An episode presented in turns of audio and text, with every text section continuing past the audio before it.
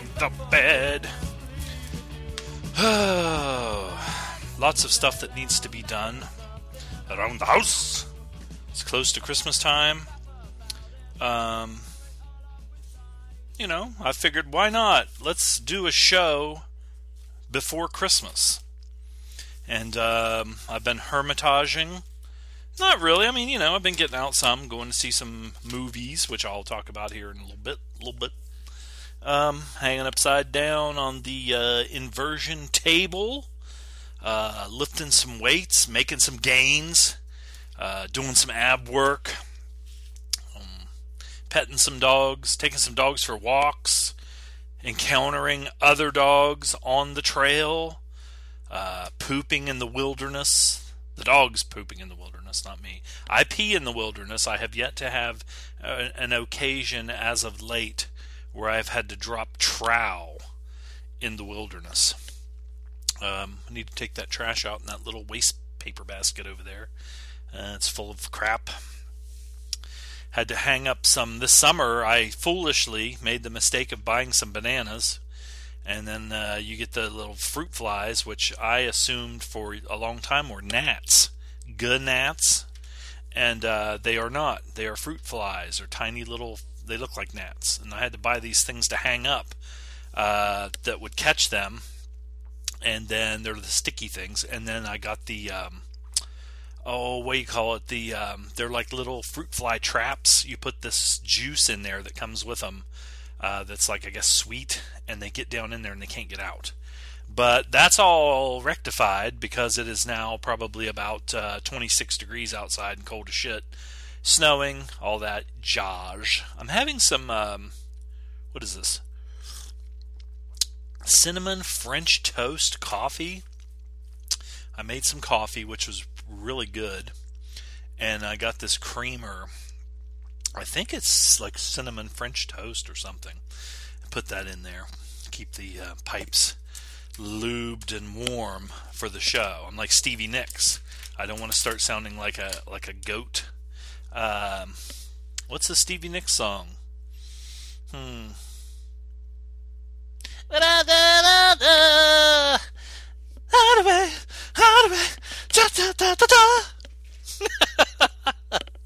Uh, Stevie Nicks.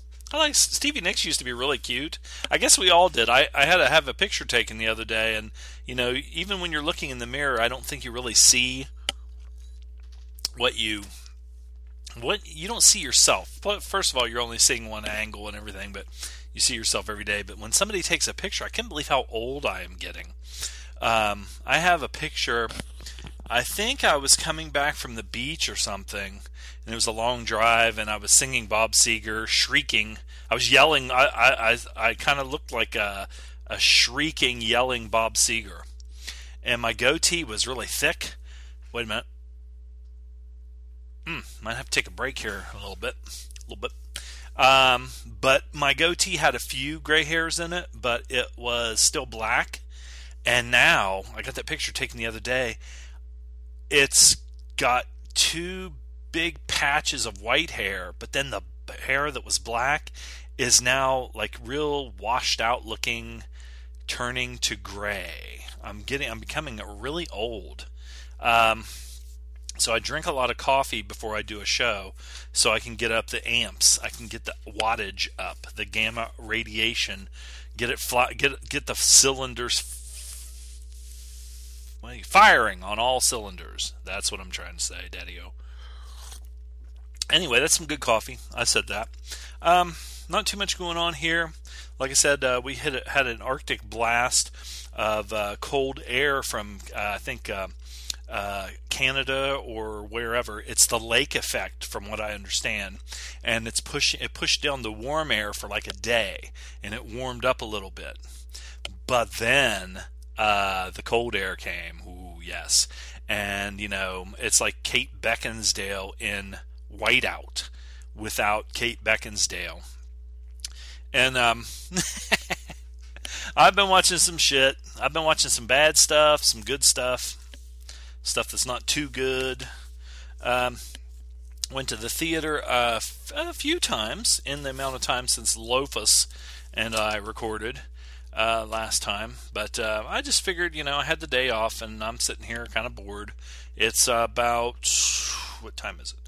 5:30 in the morning. I probably could have done this earlier, but I was watching television. Um, so, and I, you know, one thing I hate I fell asleep. If you if I fall asleep, sometimes in the recliner is not too bad because I can I'll actually lay on my side. But if I fall asleep on the love seat where I'm just laying on my back, then I I probably am you know I'm laying on my back with my mouth open and I wake up and it's just ugh because like I guess snoring or whatever.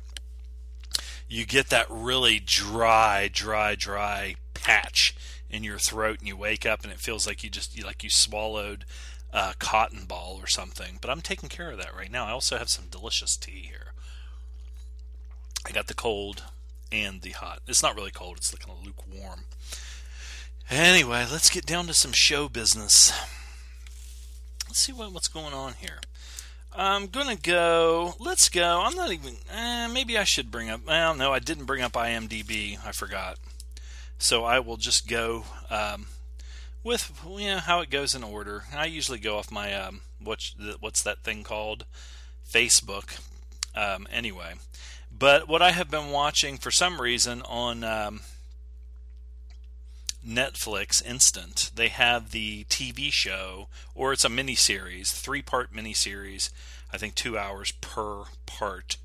Um, uh, the Hatfields and McCoys, which uh, Kevin Costner and Bill Paxton star in. Um, most of the other people, there's a few people like Powers Boothe is in it, Tom Berenger's in it. Um, I'm trying to think of anybody else that's. I think uh, that Russo guy. what the hell is his first name? It's not Vince Russo. That's that jackass from wrestling that sucks. Um, Russo. I think it's Rene Russo's brother. He's in a lot of stuff. I can't think of his first name. Um, he's good in this. He was in the ninth uh, gate with Johnny Depp. Johnny Depp. Let's see. It's something Russo. Now, this is another one of those things that I love because I know all you guys are sitting out there going, It's fucking. Did the gig, you moron. Did the gig, Russo. Did the gig. Okay, let me look up here. Uh, ninth Gate, the Johnny Depp movie with Frank Langella, who um, from the movie Men's Club or whatever it was called, uh, they said he was hung like a horse. James Russo. I don't know if he's related to Rene Russo or not. For some, I always thought that he was Rene Russo's brother, but I'm not sure. I think I looked that up one time, and maybe that's not true. James Russo is a Manhattan-born actor Starred in the prize winning The Candy Store while attending college. Got a big film break in Fast Times at Ridgemont High. Who did he play in Fast Times at Ridgemont High? James Russo was in Fast Times at Ridgemont High. Okay, you had Spicoli and his gang, which was Eric Stoltz and Dr. Green from ER. Um, of course, Phoebe Cates was hot. Maybe he was a guy that came in and robbed the place that uh, Judge Reinhold threw coffee in his face. That's the only thing I can think of, because uh, he wasn't Mr. Hand, and he wasn't he wasn't Forest Whitaker. Alrighty, see that Phoebe Cates boy, boy howdy. Um, let me see here. Okay, I don't think he is Rene Russo's brother. Maybe they just have the same last name, but he was in that too in the Hatfields McCoys. Now I was talking to the Deadly Doll on and um, who the fuck else is I talking to on there? Maybe one of the um, clickers. I don't know if it was Mr. Clicker, but we were talking about this, and uh, I think he said that uh, he had bought it, but he hadn't watched it yet. And Emily said she thought it was rather dull. And um, I started watching it, and I felt the same way. Um, I live in like the Hatfields lived on the West Virginia side of the border, and the McCoys lived in the Kentucky on the Kentucky side, pretty much. I mean, they kind of mixed a lot and everything. Um, but that said, uh, where they lived is probably about hmm, maybe two and a half, three hours from where I live. So it's not like I'm I'm uh, you know right there just because I live in the same state. You know, it's on the I'm in the northern part and they are in the uh, the furthest southern part, and I'm close to the furthest northern part. I'm up around Pennsylvania, and um, but anyway, as I was going, I think it, it kind of reminds me of the Kevin Costner Wyatt Earp movie. First of all, it's really long. Again, like I said, they made it into a miniseries for TV, History Channel, I believe. And um, Wyatt Earp, where Tombstone did follow along with the story. Uh, pretty pretty good. Um, Wyatt Earp that uh, Costner did was uh, more expansive. It covered uh, Wyatt Earp from the time he was a, a like a young child and going before he even got to Tombstone, like when he was in Dodge City, I think like the Civil War and when he was a buffalo hunter, different different phases of his life. But not only that, one of the reasons I liked um, Tombstone better I think that Wyatt Earp, some people say it's it's more realistic, more real, closer to the real story and everything. And I think the way it looks and everything, the costumes and how everything is, probably was more realistic. But I don't think the movie is as good. It's not as entertaining. Uh, and what I was saying with this Hatfields and McCoys. Um, miniseries is I think they went for the same thing. They went for uh, uh, the the the scenery, the costumes, and everything look great. They're fantastic. Uh, the you know the period they capture it really well. I think, um, but they lose a lot in keeping it you know bam bam bam to the letter of what happened, and not making it more entertaining. And uh, I was joking with the Deadly Doll, saying, you know, I bet you Rob Zombie could make a better version of Hatfields and McCoys. And to be honest with you, I think that's probably true. Kind of like Tombstone, the the um, costumes were more colorful.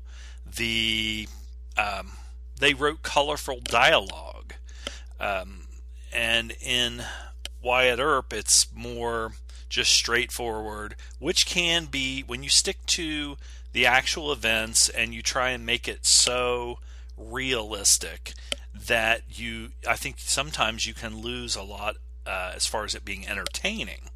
Um, you know, and uh, we're not watching a documentary here, so uh, it's like watching uh, John Wayne's The Alamo, and um,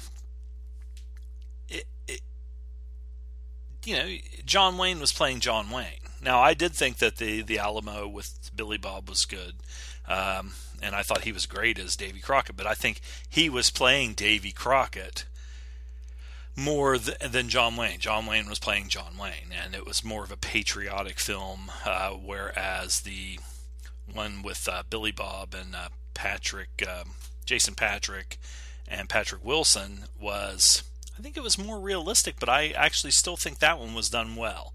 Um, so maybe it's because Costner didn't have his hands on it. I could imagine him playing, trying to play Jim Bowie or something, and being the producer, director, and it would be. I think it would be more dull. He has a way of, you know, he he likes to make epics, and he wants to make them very realistic, and you lose a lot of entertainment. So anyway, it, and another thing. I was telling Deadly Doll was um, I was this this morning I was only on like uh, I had about 20 minutes left in the first uh, episode, which was I think uh, two hours long, and it was just like she said. I think it was it was kind of boring. It was kind of dull. Um, I'm familiar with the story because uh, back in the, well, first of all, living here, everybody is, but back in the day, there was a movie with uh, Jack Palance and uh, I think Steve Forrest, who was the uh, main guy on the TV show SWAT, and he was also Uh, he played one of Joan Crawford's lovers in Mommy, Mommy Dearest. He's he's a pretty good actor. Uh, old school, you know, rugged, mm, old Hollywood kind of actor. And Richard Hatch from um, oh, I want to say Starship Troopers, but it is Battlestar Galactica, the original Battlestar Galactica. Richard Hatch uh, is uh. Uh, Hatfield because it's kind of like a the the allure of it was not only was there this big feud between these two families where people were killed and all this stuff that went on for quite a while, but um, also it there it, it uh, one of the allure uh, allures of the story was there was a Romeo and Juliet real life Romeo and Juliet um, love story between the two families between uh, um, one of the Hatfields and the uh, uh, one of the McCoy uh, daughters. So anyway, um, I'm going to finish it. I think I have. I just finished the. Uh, I'm on the third um, episode of. But what I was going to say was, I had uh, said to um, the Deadly Doll from the Feminine Critique um, that um, I was going to finish it and hopefully it would get better. And I think it has gotten. It has picked up because you're. I'm starting to get into the parts where the violence is really amping up and everything. And Chief needs his ears cleaned. I was just checking. I put my finger in his ear and it's got a lot of wax. I'm gonna clean your ears later when I get off here, okay? He says okay. And he says hi to everybody.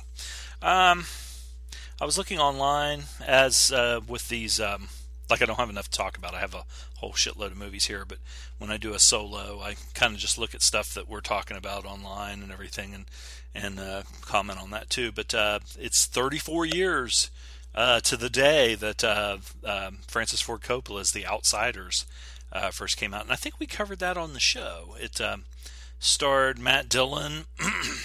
Hang on one second, there, people, people. I have to have a drink. Stevie Nicks is getting a little. Blah. Um, let's see. Pat, uh, Patrick Swayze, Tom Cruise, Rob Lowe, Milo Estevez, um, C. Thomas Howell, uh, Karate Kid, Leif Garrett. Who else is in that? Cherry Valance uh, from. Um, oh yeah, that was she played Cherry. That's Diane uh, Diane Ladd. Diane Ladd. Diane Lane. Diane Lane. Diane Ladd is uh, what's her name's mother, I think. Anyway, um, these were good. This was a good good movie, and not only that, but you know, Coppola did uh, that and Rumblefish, and um, you know, did some of those S.E. Hinton uh, uh, books. I think I don't know if he did Tex or not. I don't think he did Tex. Burp. Excuse me, people. I just had to burpy warpy in your ear hole, as Loaf would say. In your ear hole. Did he say that? Somebody says that. Tex was no, that was directed by Tim Hunter, but that is also an S.E. Hinton um, uh, movie, and I need to see that. I, I, need to see it. It's got Meg Tilly in it. Back when she was a little cutie, and then she disappeared off the planet Earth. Also, Bill McKinney from uh, Deliverance, Emilio Estevez, Ben Johnson. Love Ben Johnson. Uh, who else is in this? Jeff Fleury. I don't know if he's related to Marc Andre Fleury. Uh, let's go back up here and get back on shock. But anyway, um, The Outsiders came out uh, 34 years ago, which makes me feel old. And um, came out in '83. That was the year before I graduated. Had a lot, great cast. Um, the um, S.E. Hinton books, they're good, and they're good for you know it's a, it's a good story for like the the young. I've never read any of the books, but um, from the movie, you know, the stories are kind of. Um, I think they're good good movies for like the younger generation. I still like them. Um, William Smith was also in uh, The Outsiders. He was in Rumblefish too. Uh, Diane Lane was is. I mean, the thing is, like, the, see, all these people were like the same age as me. So I was just going to say Diane Lane still looks good, but you know, hell, she don't look as good as what she did back then when she was like fucking 18 or 16 or something like that. But you look at Macchio and poor Swayze's not with us anymore and everything. So it's kind of like a trip down down memory lane to uh, think about that one. Um, let's see. The next thing I wanted to talk about. Who watched this? Somebody watched a movie on La Groupe and it was uh, Chris, uh, Chris M. Uh, watched Hard Target. So, and again, again, I think we covered that on La Show, and that's the original Hard Target. Uh, I did watch the um, the sequel uh, not that long ago, which was kind of was Scott Adkins.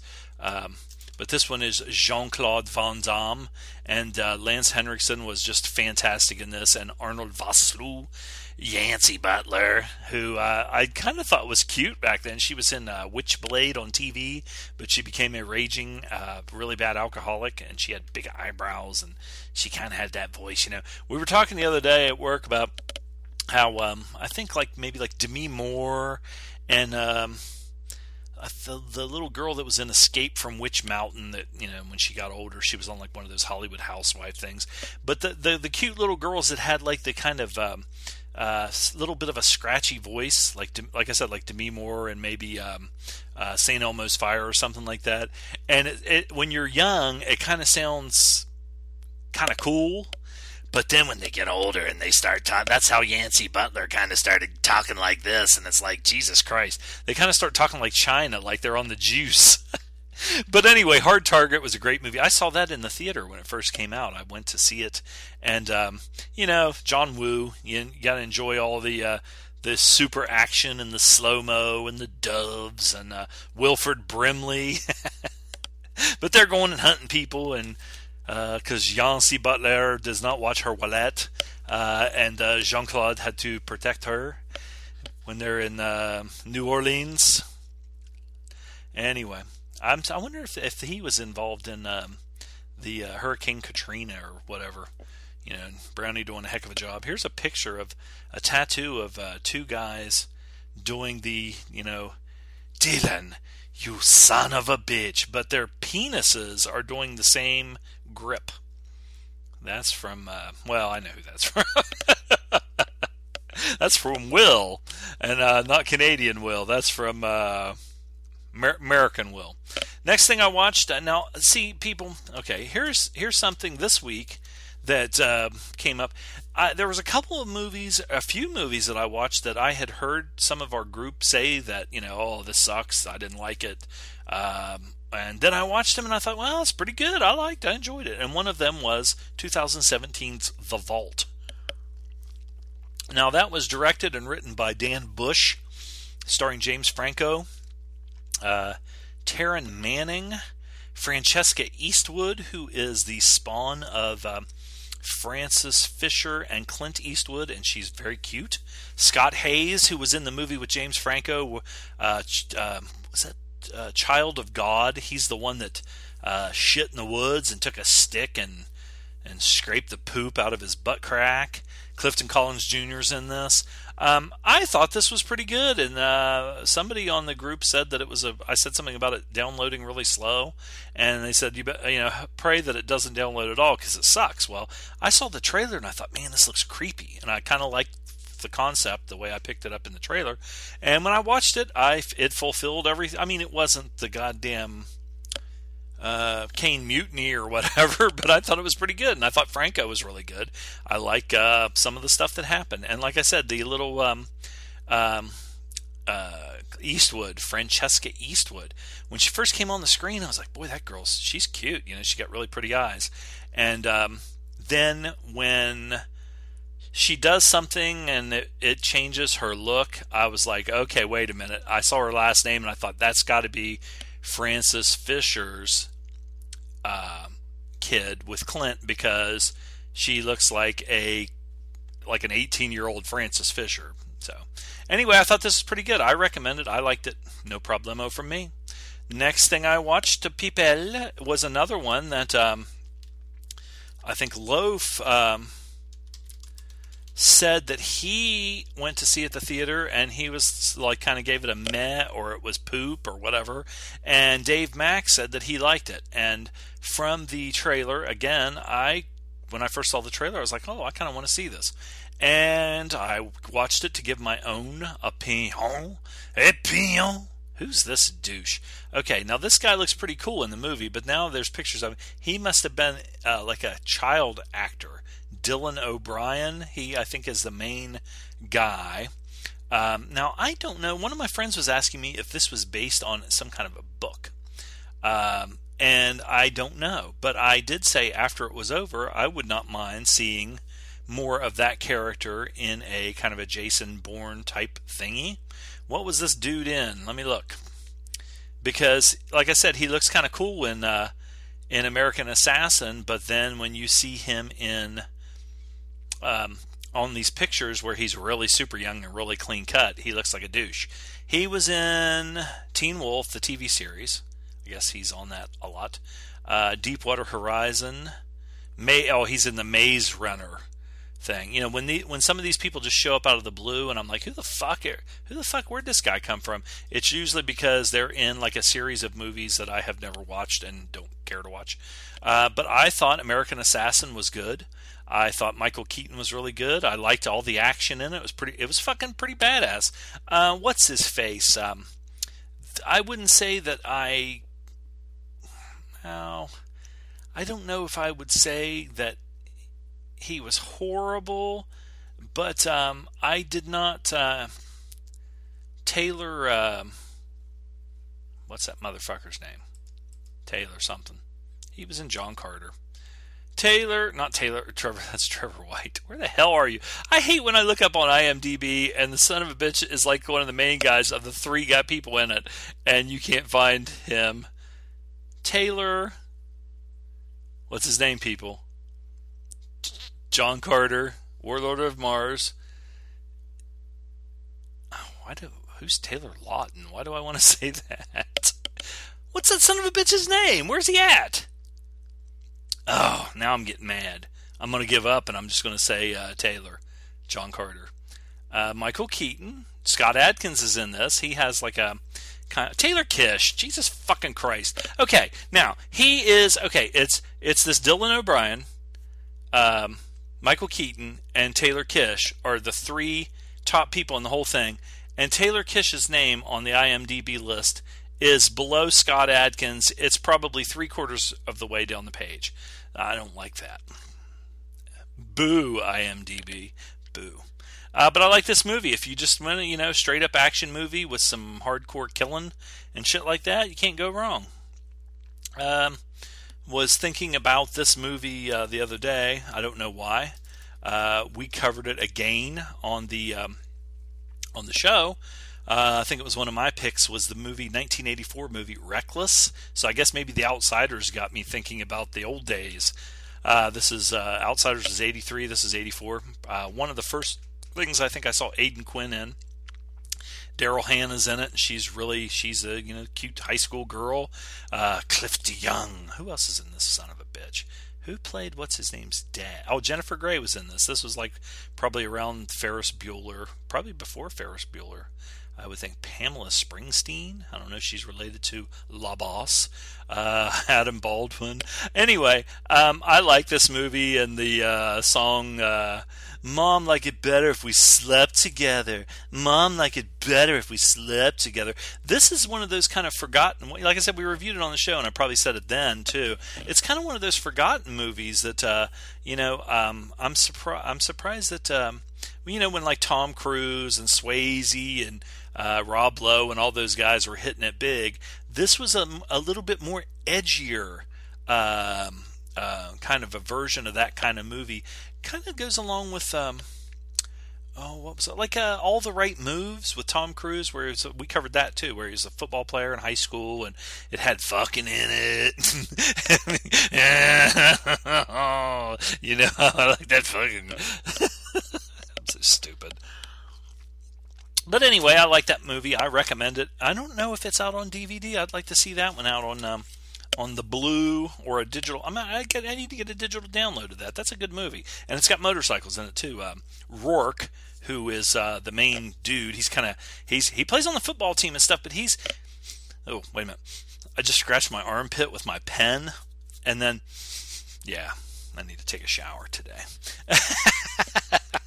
Labio. but he's he's from the other side of the tracks, and even the guys on the football team. Um, you know, he's just kind of distant, and he's kind of a he's kind of like that uh, rebel without a cause kind of a guy. But he rides a Triumph, I think Bonneville, which is cool. I uh, did see that. Uh, let's see, that's Recalos. I finished season one of Stranger Things. Have heard a lot about that. Uh, my friends. Uh, have watched it all the way through, and they're on the second season. So I watched like the first two or three episodes of the first season and kind of forgot about it. So I finished it, and I really liked it. I like the um, especially like uh, it built that you know the the final episode was excellent and the dude that plays um, the sheriff uh, Hopper in that uh, is going to play Hellboy, um, which is cool. Uh, what's his name? Is that Finn Wolfhard? Finn Wolfhard. Holy shit! No, it's uh, David Harbour plays Jim Hopper. And Jim Hopper. Jim Hopper was the fucking guy that led the first team into the jungle uh, in Predator that got fucking annihilated by the Predator and got hung up. Jim Hopper. I get to the chopper. They killed Jim Hopper and all his men. I think it was Jim Hopper. Correct me if I'm wrong, people. Well, you can't because we're not speaking, actually. Uh, but uh, David Harbour is uh, Jim Hopper in Stranger Things, and he's going to play uh, Hellboy, in the new Hellboy movie. Um, who's this Finn Wolfhard? Mike Wheeler. Oh, he's probably one of those little kids. Yeah, he's a little kid who looks like a little girl, actually. Um, so I watched that and finished it, and I liked it. I will be getting to the second season. It's one of those things where I'm starting to get where I didn't watch any series, and now there's several, and I like uh, Peaky Blinders, Legends of Tomorrow, Mr. Robot. I watched those, and then fuck, I didn't even know they had started back up again, so I'm way behind on all that shit. Um, Bruce Brown, who was a great director of documentaries, did. Uh, uh, on it on any Sunday, and what was that surfer fucking movie called? oh, the not Big Wednesday. Um, we did not prepare. Failure to prepare. Uh, Endless Summer. He did Endless Summer, and then the sequel Endless Summer Two, and he also did a uh, On Any Sunday too, which which was okay. It wasn't as good. Uh, On Any Sunday was a big hit, um, and one of the one of the reasons, first of all, it's one of the best motorcycle documentaries ever because it covers every like genre of racing and just riding for fun, little kids riding mini bikes, and it's got Steve McQueen in it, so you can't beat that. Uh, the King of Cool is in that, um, and um, Endless Summer is uh, another great documentary. It's one of those ones that even if you are not it's it's like uh, on any Sundays the same way. Even if you don't like motorcycles or don't know anything about them, even if you don't like surfing and don't know anything about it, you would like both these documentaries. That's how well done they are. And he passed away. Um, I'm trying to think what day that was. Monday. So it's kind of sad because I uh, I like both of those documentaries. Uh, and uh, Johnny Hallyday uh, passed away, which I did not know until I think Rolf or somebody brought it up, and um, I knew him from uh, the movie, the Johnnie To movie, Vengeance, and uh, he was really good in that. And someone had mentioned that it would have been really cool if they could have gotten Alain Delon to play his part in Vengeance. Uh, it probably would have been an epic battle of the uh, of the of the too many facelifts for guys because Johnny Hallyday in that movie he kind of looks like how Burt Reynolds started getting where he had and and um, uh, Robert Evans, Alain Delon, some of those guys, they got so many facelifts that their skin started looking like fucking scar tissue. And instead, you know, uh, for the most part, um, you sag or wrinkle, you know, downward because of gravity and like the crow's feet in their eyes like actually go up. And it's just and and you know they have no no uh, bags under their eyes at all. It's all smooth and shiny which like i said it looks like scar tissue. But uh, you know i really liked him in that movie. And then i looked him up because he was a um, he was also in some spaghetti westerns and other movies and uh, you know when you see him when he's young in like these movies in the ni- early 1960s you know young good looking guy and he kind of had an elvis like Tom Jones kind of, I guess, uh, singing career over there, and it was all in French. Gabriella, and that was one of his big songs. And and when you see, if you look up, and I posted um, one clip of him singing his big hit Gabrielle, and uh, he's on stage, and I mean they have this big huge stage that looks like something out of a U2 concert, and he's riding a fucking Harley. It's like a big horseshoe or a big circle. He's riding a fucking Harley Davidson around on the stage, and and uh, all these different costumes and shit. It's pretty cool. So he's yeah, I think he's pretty iconic over there in France. Let's see. I'm so fucking stupid. Legends of Tomorrow, like I said, I, I didn't even know it had started, and I asked one of my friends at work about it. He said they were having all these crossovers and with uh, uh, Green Lantern and uh, um, Flash and Supergirl and stuff like that. And I'm like, well, has it? It's already started. And he goes, fuck yeah. He goes, it's like nine nine uh, uh, episodes in. Well, then when I get on my on demand, they only have a certain amount of episodes, and the older ones, they start. Um, they delete. So if you want to watch the older ones, you have to pay like two ninety nine to watch them. So I started on episode five, and I liked it for number one. Um, White Canary looks hot again. She's got her hair all blonde. You know, I never noticed until because she's got dark eyebrows, so I just thought she had brown hair, but she must be a ginger because when I was looking at pictures of her online on uh, Pinterest, um, she has like you, like I'm looking at this picture of her on the poster uh, Legends of Tomorrow, and she, it doesn't look like she has a freckle. Well, she's got freckles all over her face, and they have pictures of her where she doesn't have her hair blonde and she's got like red hair. So, but she's hot. I like how she kicks ass, and she's uh, she looks good. Body looks good, nice tight. but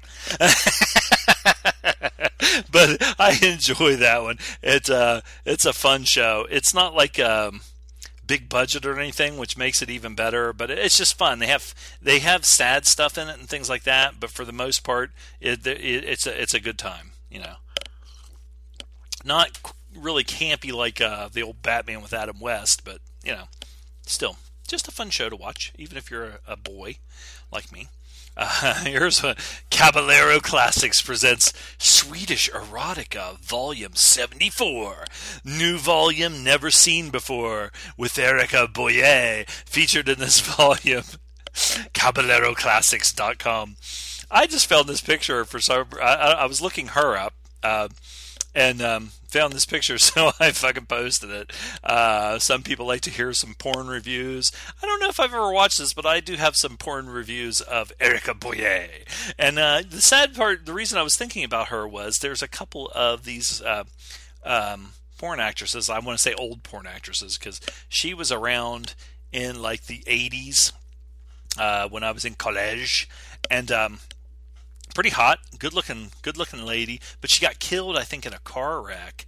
And uh, there's been a couple of them like that where you you look them up like their their bio or something like that, and they were like you know killed in a car wreck or you know for uh, died of something or other, and that was kind of sad because you know no matter what they're people too, and that and and the thing is, like I said, if her movies were all through like were like all through the 80s, she might have made a, a hundred fucking movies in two months. and then it seems like there's all these movies, but it's, it's, you know like it was a big part of her life, but it might not have been.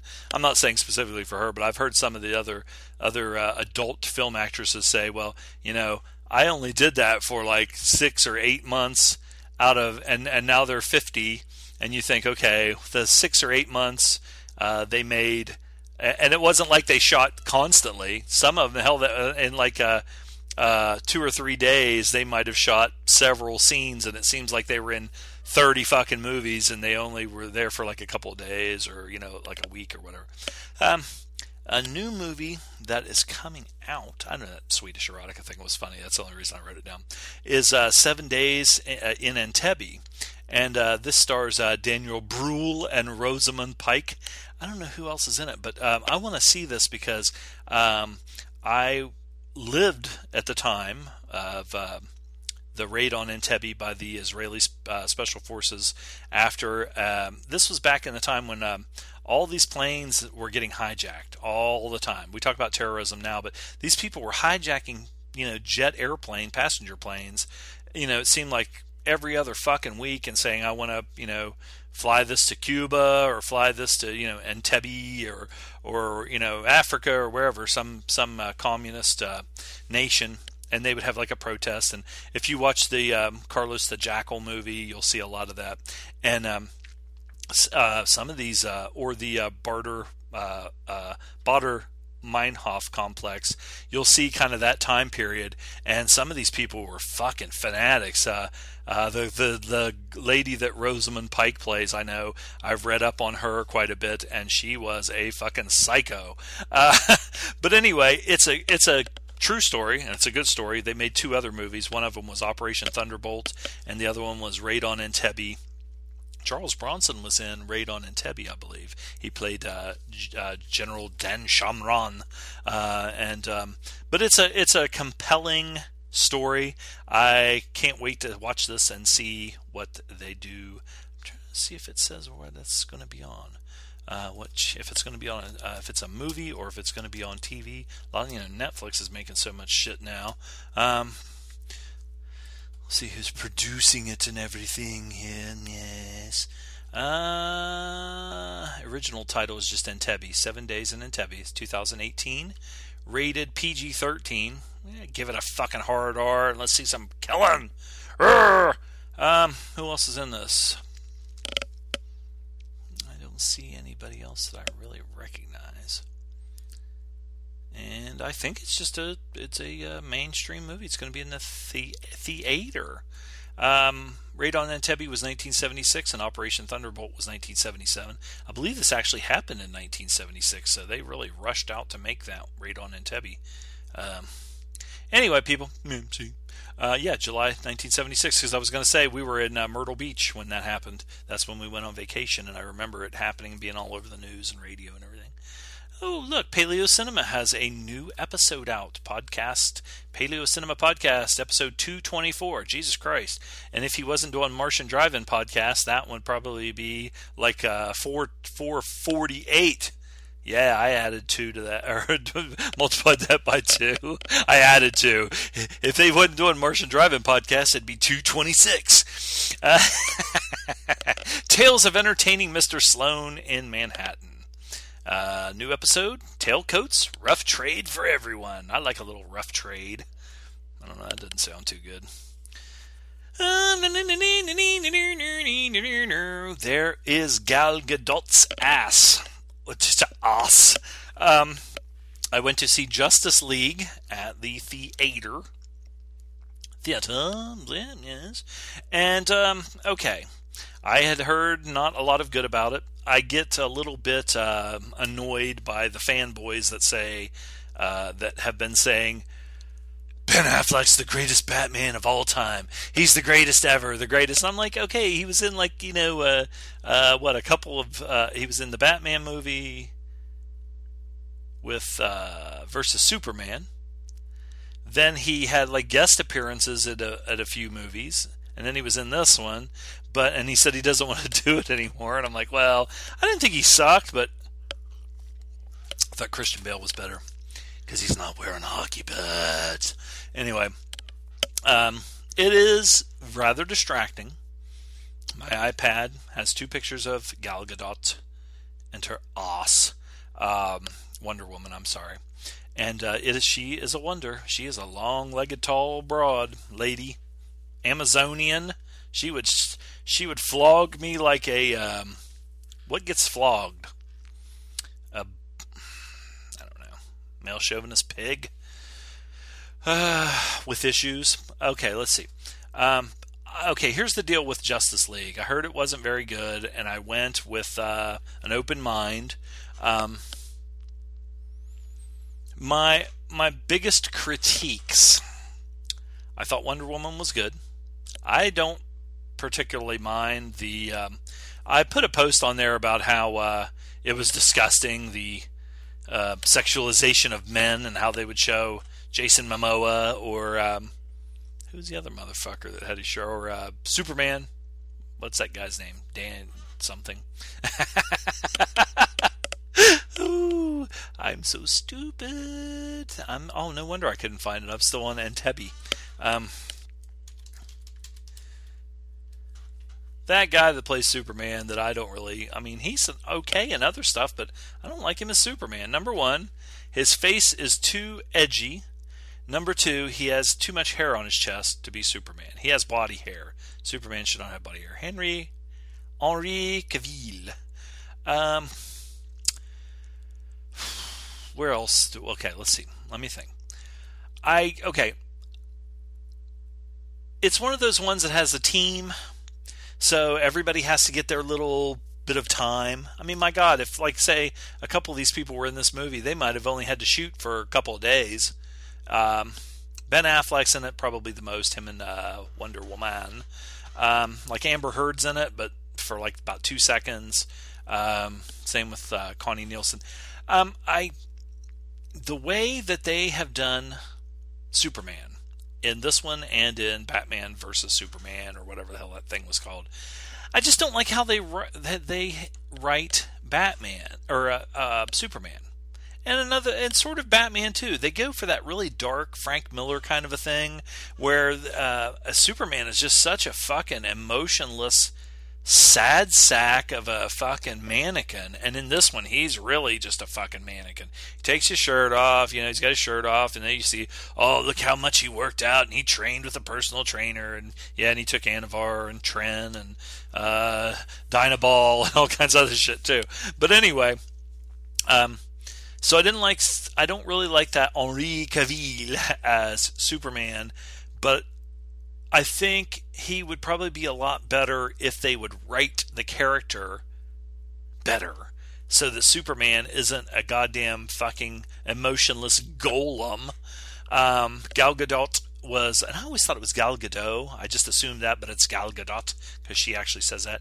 She's really cute. She has a lot of personality. Uh, like when she furrows her brow when she's upset, it's kind of like exciting. um, Ben Affleck's okay. I don't like his fucking hair.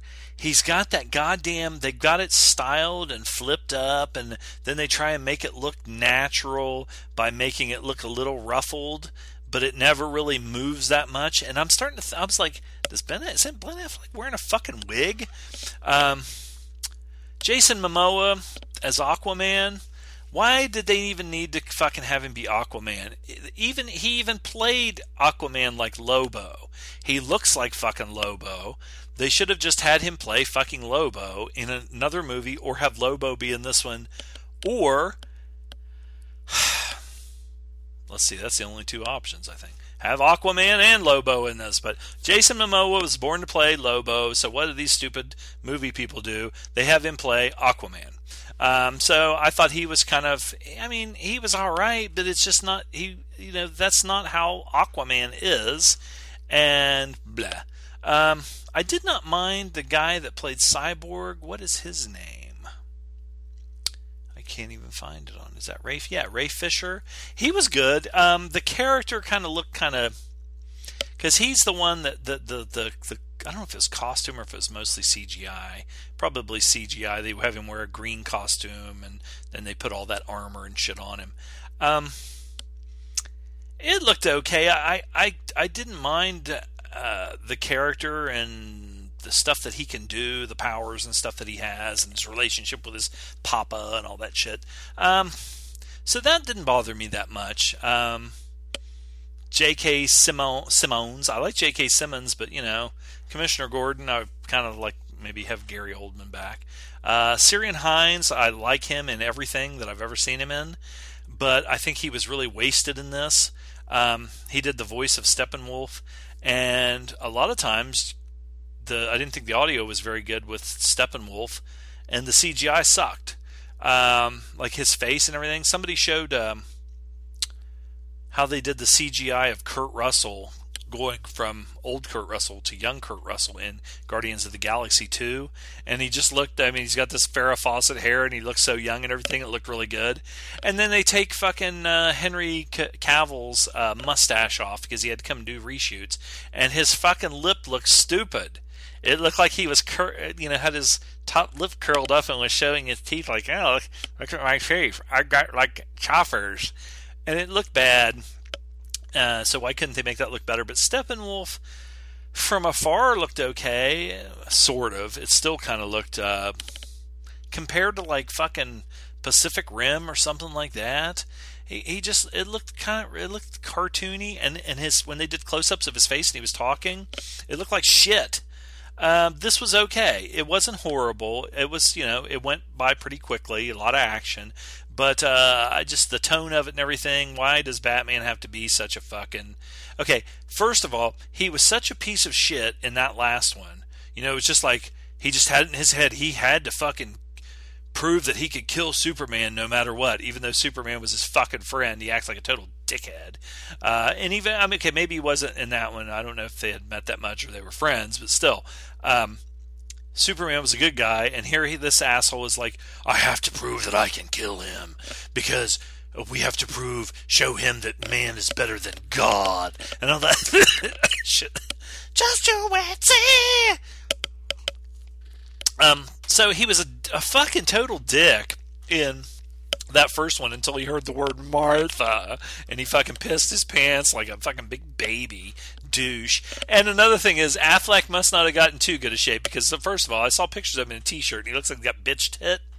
Um, I, because everybody else in that movie, if they worked out like Chris Evans as Captain America or or uh, Henry Cavill or Jason Momoa, they make they take their shirts off and they show how ripped they are and all that. Oh, they had a personal trainer for so many months. Affleck never takes his shirt off, even when he takes that giant suit off, which makes him look like a fucking uh, modern steroidal huge bodybuilder.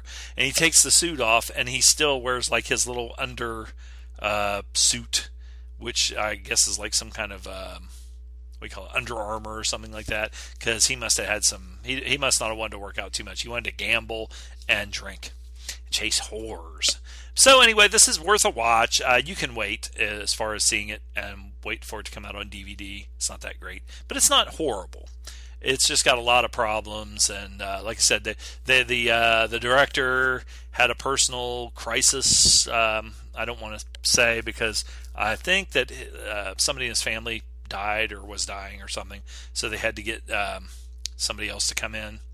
Uh, was it Joss Whedon to start with, and then they got Zack Snyder, or vice versa. And so you kind of now, uh, like Ciarán Hinds said that the movie sucked, and he wanted to see the original full version before the other director uh, came on. Oh, and I forgot, I forgot about the Flash guy. Flash guy was okay, uh, but to me it was all I, I I guess it's supposed to be you know he in this one he's really super young. He's never really had a lot of superhero stuff experience and everything.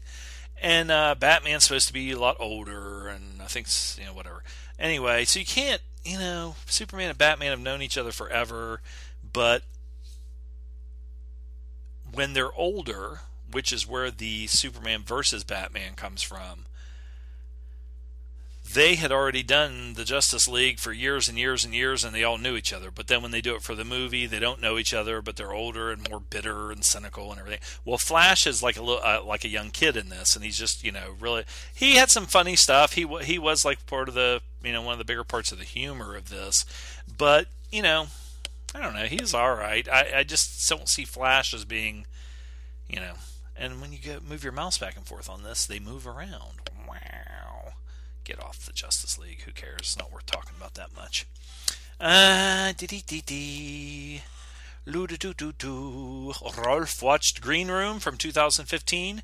Um, this is kind of like a uh, siege movie, uh, kind of like like like he says, Assault on Precinct 13, where these this band goes to play at a uh, you know gets hired to play at a local like kind of I don't even say it was a club. It was a kind of a dive bar, and they go in. They're like a punk band. They go in there and are, and are playing, and then they realize that the whole bar is a like a uh, KKK neo-Nazi white supremacist white trash white supremacist bar. So they kind of have to try and adjust, and then some shit goes down, and uh, and um, they get trapped, and it's got some ultra violence in it. I thought it was pretty good. I actually bought that. I only watched it once, but um, it's pretty good. Um, Jean Luc Picard from Star Trek is in it. Uh, he he's really good too. He plays a good uh, like leader of the neo Nazis, um, like uh, Tom Metzger or something like that, kind of a guy. Been watching. Um, Mr. Robot again. I'm uh, up to I think uh, episode nine of the new season. I think it's pretty good. Um, curious to see what they're gonna do. I think they did say they were going to. Uh, they just announced they're going to have another season uh, and a new season of Jessica Jones, who I, I, love Jessica Jones. I love the I love that character on the TV show. Love the uh, actress Chris. Is it, what the hell's her name?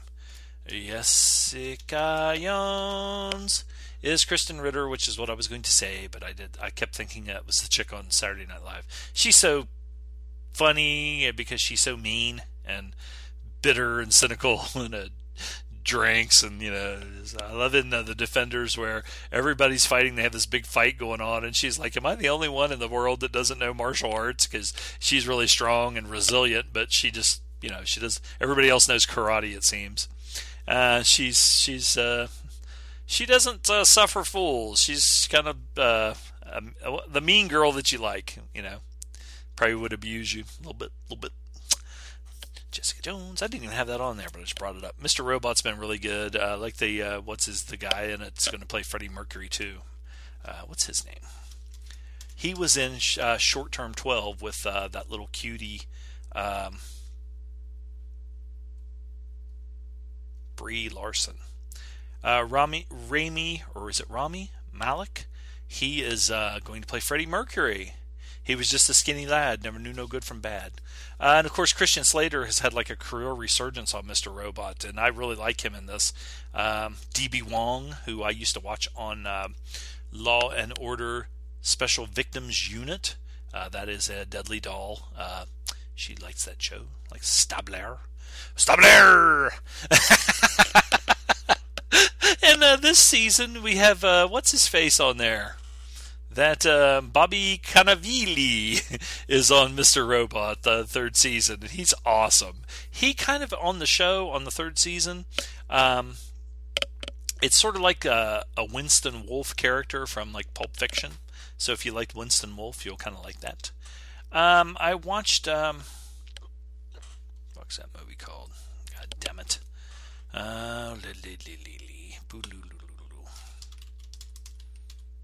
See, I, I just jumped on. I, I usually bring up my IMDb, and I don't know why. I got like after I started talking, I was like, "Fuck! I didn't bring up my IMDb, dumb shit." Again, I watched a movie again that I have watched and reviewed on the show before, and it's the one with oh, it's Haywire. It's the one with um, the chick. Gina Carano, Ewan McGregor, Michael Fassbender, Michael Douglas, and um, Antonio Banderas, uh, and Bill Paxton. So that's two Bill Paxton movies, and I still like this movie. I, I enjoy it. It's a Soderbergh movie, so it's not just your your usual shit uh, Gina Carano straight to DVD movie, um, which you know I've seen some of her straight to DVD movies, and I think they're they're pretty good for an action movie. She's kind of like a Scott Adkins kind of a person, or a, sort of dolphish. Channing Tatum's in this too, which I you know he's this is the movie that I point to when I say you want to see what a shitty actor Channing Tatum is. He's horrible in this. I don't give a fuck. But all the other ones, Banderas, Michael Douglas, Ewan McGregor, and um, Fassbender are all fucking great. Love it. uh, let's see. Stoyan. I think that's how you pronounce his name, Stoyan. You know, I see his, see him on our group all the time, and you know, you just read the name, and I don't think about it. I see his picture and everything, and I know who he is, but I I've never. So I I need to know how to pronounce your name, Stoyan. I'm assuming the A is uh, pronounced a Y, or it could be Stojan. Uh, but anyway, I don't. I'm not going to say your last name, but he. Um, got a uh, Blu-ray set of Kelly's Heroes and Where Eagles Dare, both Clint Eastwood movies. I saw Don Rickles in and Charles Bronson in um, like a I think it must have been like a Twilight Zone episode the other night um, about a uh, ventriloquist. Uh, it was like a murder and a ventriloquist, ventriloquist dummy. No. Don Rickles was on another episode, and Burgess Meredith was a uh, a little slight of build older guy in a bar, and Don Rickles was kind of a bully, and he would pick on him all the time. Well, then Burgess Meredith got like superhuman strength and was picking him. It was funny because it looked so fake, but he picked him up over his head with one arm and had him spinning around like a fucking uh, a whirly bird. Whirly Bird. Um, but anyway, Kelly's Heroes is an old favorite, and both of these are. But Kelly's Heroes is a lot more fun and funny, uh, whereas where Eagles Dare is very uh, uh, there's not a lot of funny in this. Although uh, uh, Richard Burton and Clint Eastwood sort of, I think Richard Burton breaks Clint Eastwood's balls every once in a while, uh, gives him a little jab, which is pretty funny, like a you know. Um, Anyway, um, Kelly's Heroes, you know, like Donald Sutherland and that. Um, uh, who else is in that son of a bitch? Don Rickles? I said Don Rickles. And uh, Donald Sutherland. There's a lot of people in it. Um, what's his name? Uh, Carroll O'Connor um, plays a has like a small role in it. Telly Savalas, who played A.J. Maggot from. I found a Telly Savalas movie on YouTube that I've never seen. I think it's called. It's not The Border. That's Jack Nicholson and Harvey Keitel, but it's something about the the border. But Telly Savalas plays, I think, like a border patrol guy, sleazy border patrol guy. We have Kelly's heroes. Clint Eastwood, of course, plays Kelly. You got Big Joe, who is Telly Savalas. Uh, Don Rickles is Crap Game. Carroll O'Connor. Um, Donald Sutherland, Gavin MacLeod, Stuart Margolin. A lot of people in this. A lot of a lot of faces. Harry Dean Stanton. And uh, Donald Sutherland's like a hippie fucking World War II guy. You know, I guess it's sort of sort of beatnik-ish maybe because you know, of course, World War II was a long time before there was ever hippies, but they probably still had some grass smoking freaks back then too. anyway, moving right along. Yeah, a little checklist here, a little check checky check check. Um, what I was gonna, one thing I was gonna speak on was I am a member of a couple of groups on Facebook, and one of the groups is Turner Classic, Turner Movie Classics, or Turner Classic Movies, whatever, and another one is like an Old West um, group where they talk about like old movie westerns, John Wayne. Jimmy Stewart, Randolph Scott, uh, they even go back to like Tom Mix and stuff like that. But what I have found, and I've gotten into some confrontations with people is people are letting their this this political divide in the country like go to their head. It's like when people say we need to take our country back or you know go back to like the 50s when things were better or the 30s or whatever. And and they think about like uh, Andy Griffith and Mayberry and uh, the Andy Griffith show or Father Knows Best. And they remember the TV shows instead of real life. Or they didn't live back then, but they watched those TV shows and say, "Look how it was, you know, my three sons, and it was so much better back then." Not not saying that like okay, in the 50s or the early 60s with the, you know, yeah, it was okay if you were uh, middle class or upper class uh, and white, but if you were anything else and you were treated like shit, and you know, women didn't have as much um, say in anything. Uh, you know, there still was this huge discrimination and uh, and that kind of shit. Um, racism. Uh, if you were gay, you could you could be arrested if it was found out that you were gay or a lesbian. Just shit like that. But they'd see that you know, and that's the same thing with these like old westerns and old movies. This guy was saying the other day somebody posted uh, a thing where they said. Um, why one of the question for the for the thread was why don't you go to the theater anymore? Like you know why don't you go to actual theater plop down your movie for a ticket and sit in the theater and watch movies? And uh, there were you know for some people it was like you know well if i take my family it costs too much. Um, i just wait for it to come out. It's easier to wait for it to come out on DVD or whatever or digital download. I can watch at home. I got a nice big screen, flat screen TV. It's just as good with surround sound or whatever. But then there's some of these people on there that that are like, I'm sick of the liberal Hollywood and uh, they're forcing their agenda down our throat and they've got this and that and all the perversions and everything. And I pointed out to some of them, I said, you know, seriously, okay you don't even have to read Hollywood Babylon. Just have your damn eyes and ears open and to to real life and all the stuff that's going on today. Say you're talking about sexual harassment or the casting couch or um, um, upper echelon, whether it's movie stars, producers, or directors having sex with underage boys or girls. That shit goes back to fucking since there's been fucking uh, film, back to the silent era. Uh, you know, Charlie Chaplin liked underage girls. You you know, you have the Fatty Arbuckle, whether it was true or not. You know, uh, the the scandal. You know, where he supposedly raped a girl when he was drunk with a with a bottle, and she died. She hemorrhaged and died. Or or you know, you had shit like that all the time. Look at Woody Allen, or or even you go back before that, all the the, the stars that you would see when before there was like okay, you, Robert Mitchum got arrested and went to jail for smoking a doob. You know, and back in the day before that was like you know a, a, more fashionable thing with like the Peter Fonda and the counterculture guys like Dennis Hopper and those guys.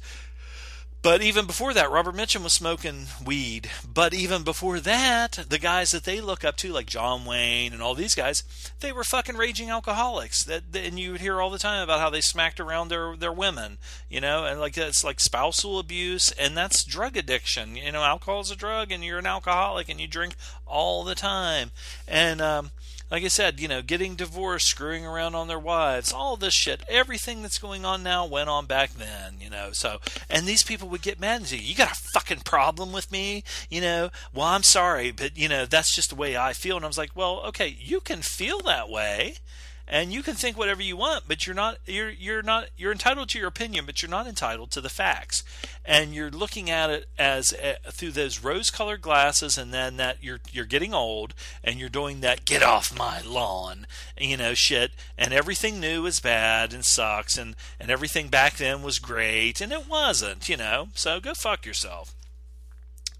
Douchebags. I'll punch them in the face but anyway, another one on, on that on that subject of shit that I was getting into people into with people on the internet was uh, they were talking about who was better at playing Buford Pusser in the Walking Tall movies, Joe Don Baker or Bo Svenson. So I posted because you know I, I've have several books on on the guy and the whole that time period and what happened for real, and uh, have watched the movies and reviews of the movies and how the actual Buford Pusser's family and how he actually felt about the first movie because he was alive when it happened. He wanted to play himself in the second one and, and third one, but he got killed. So anyway, went all over that. If you if you listen to the Gentleman's Guide to Midnight Cinemas um, uh, review, I think of the of the of uh, Walking Tall uh, or maybe it was when they were talking about it online or something.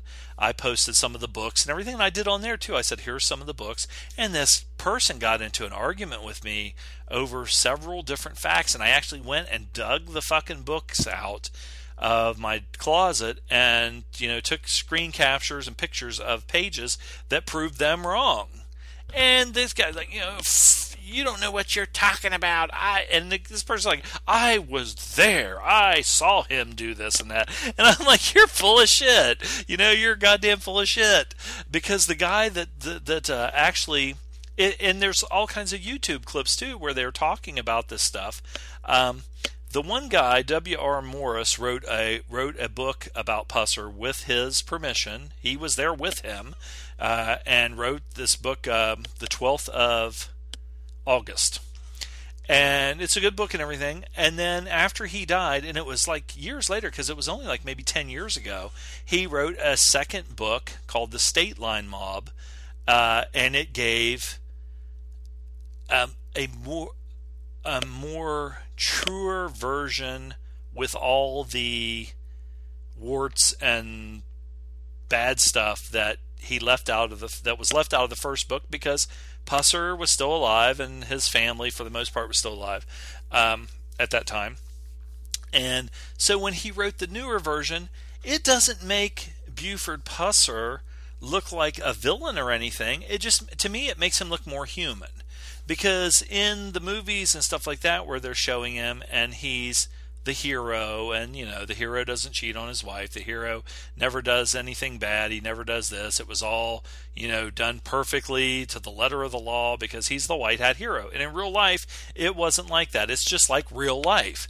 You look at cops today. It's not all there's you know not guys out there. I mean everybody has their good side their bad side. Everybody has their hang-ups and skeletons in their closet. I don't give a fuck who who you are. You know, you see these holier than thou preachers and and people that go to church and everything. But I mean, you know, my God, it's just a, a part of being human. That's why I mean, you know, I'm not like a big born again Christian or anything. But when they say he was without sin, let him cast the first stone. There's every we're all sinners. That just means that everybody you know, nobody is purer than the driven snow. You're born innocent, and then after that, life kicks in, and you deal with things, and you know. But anyway, these people are just—they're they're crazy. Some of them are crazy, and for the most part, the ones that were really getting nasty, and I I was not getting nasty. I would just try and present them with the facts, and because I didn't want to get a yelling match or anything, uh, were older, old or older people that were just you could tell that they have been divided to the point of with with the way things are in America today, uh, the right and the left that would lead one side to try and elect knowingly elect a um, fucking person who has been accused time after time of being a child fucking molester. You know, so it's that kind of thing. Um, but it's just that divide and i'm like listen you know i'm not i'm not trying to you know i'm start a fight or anything. Oh you're just and they start with that shit you know. You're a bleeding heart. You're trying to tear down our heroes. All of a sudden i'm like you know no dude you know i'm just telling you you made a statement and it's not true and i just i wasn't saying hey no you're wrong. I said well actually this is you know i have a, uh, several books written about this and this is what they said happened, and it's documented. And you can go on YouTube. There's clips of uh, people that were actually there talking about the events and everything. No, fuck you. You're a dick. okay. Next thing I watched was um, let me bring it up, people. Ooh, it's a Jean Cassavetes I have not seen this. I think I remember my sister maybe watching it a uh, long, long time ago on TV, and I know that they have done several movies that were sort of remakes um, of the John Cassavetes movie Gloria. And is that it right there? Oh, that's Glory. That's Denzel Washington. you dumb motherfucker. Okay, now listen, people. I typed in Gloria and the goddamn name of the motherfucker is G L O R I A. I want to start singing Van Morrison or The Doors today. Of course, a remake of that. Yo. Uh, Titels Gloria. In donde. Uh, and U2 did a song called Gloria. That's that was what I was just saying. Okay, this was written and directed by uh, John Cassavetes, starring his wife Gena Rowlands. Buck Henry is in this for just a little small part. Um, this is um, okay. Some Cassavetes movies, you know, he's a legend, and he's a legend for making independent movies and uh, back in the day, and and making movies where they kind of had like a rough cut and they'd improvise a lot of stuff. They'd have a script and everything, but you know, if things were going a certain way, he would you know let it let it flow and everything. Um, some of his movies I have watched, and I really, you know, before I watch them, I really want to like him, and I'll watch them, and I'm like, like Husbands, and you know, it's him, Peter Falk, and um, Ben Gazzara. And I thought, man, I like all those guys. And then I watch it, and I'm like, man, this is a mess. I think it's really not very good. But then, um, uh, Woman Under the Influence, I really like. That's one with Gena Rowlands. Uh, but anyway, this one, I I think I had actually, like I said, maybe seen it, parts of it on TV when I was a lot younger, like a kid. Um, but it's it's good. I like it. Uh, it still has that edgy thing, and it's a time capsule. You get to see a lot of New York back in the. Uh, this was May, uh, released in 1980, so you're getting that kind of 70s feel of New York, and they shoot right on the street. And there's some of the stuff where you know that they they did not have things set up or permits or anything, and they were just running, and he's there with the camera. Uh, I think you know I'd, I'd have to. I'd like to get maybe some of the get this if it's got a commentary track from somebody. Um, I like Gena Rowlands. She's a really good actress. She's really hardcore, hard boiled, and um, um, a good looking lady that's been around the block. That's tough as fucking nails and doesn't take any shit from anybody. And um, Uh, the, the, ones that come to mind, like I said, I think they remade this with uh, Sharon Stone, and then they made that one where Milla Jovovich was a kind of a vampire hybrid, uh, Ultraviolet, and it went along. It's a science fiction uh, horror science fiction sort of version of Gloria, and of course not as good. Uh, I don't think I have seen the one with Sharon Stone. I like Sharon Stone; she was a fucking hottie back in the day. Um, but this is good, and um, the, the one thing, okay, maybe this is my thing about little kids. I don't know, but it's like um, the movie The Road where I said I hated that little kid in the road. Papa, Papa, Papa, Papa, Papa, Papa, Papa, Papa, Papa, Papa, Papa, Papa. That would be my luck.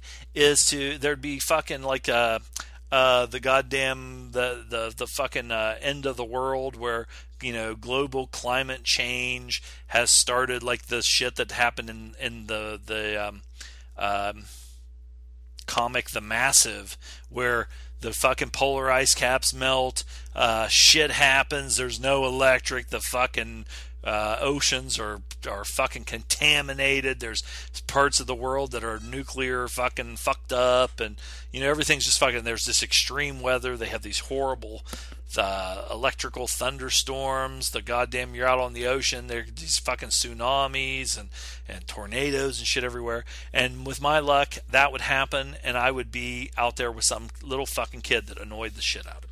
Well, this little kid in this one is not as annoying like Papa Papa Papa Papa Papa Papa Papa Papa Papa, but um, like some of the dialogue, you could tell it's Cassavetes, and it's not like something a little kid would say. Uh, but I still like it. It's a it's a good one. Uh, I think I would buy. Like I said, if they have a Blu-ray or something where they have a commentary where they talk about making this extensively, you know, or maybe I'll just get on YouTube and see if they have something. I need to get on there and see if they have anything about uh, Cassavetes where. Uh, and Tom Noonan is in this, who was in. Um, oh, he was in um, Heat. He was in Red Dragon. He was the bad guy in Red Dragon. Um, I don't even. He was well. There's a lot of gangsters in this, and there's a lot of guys that are gangster number two, gangster number three. Tom Noonan is one of the gangsters, and some of the gangsters in this uh, look more like uh, not as much uh, Sonny Corleone or uh, you know the Italian kind of gangsters, which Sonny Corleone was an Italian. Fucking first of all, James Caan is fucking Jewish, and I think Sonny was Sonny in the fucking movie had like really curly fucking hair too. he did not look like any of the other ones, you know.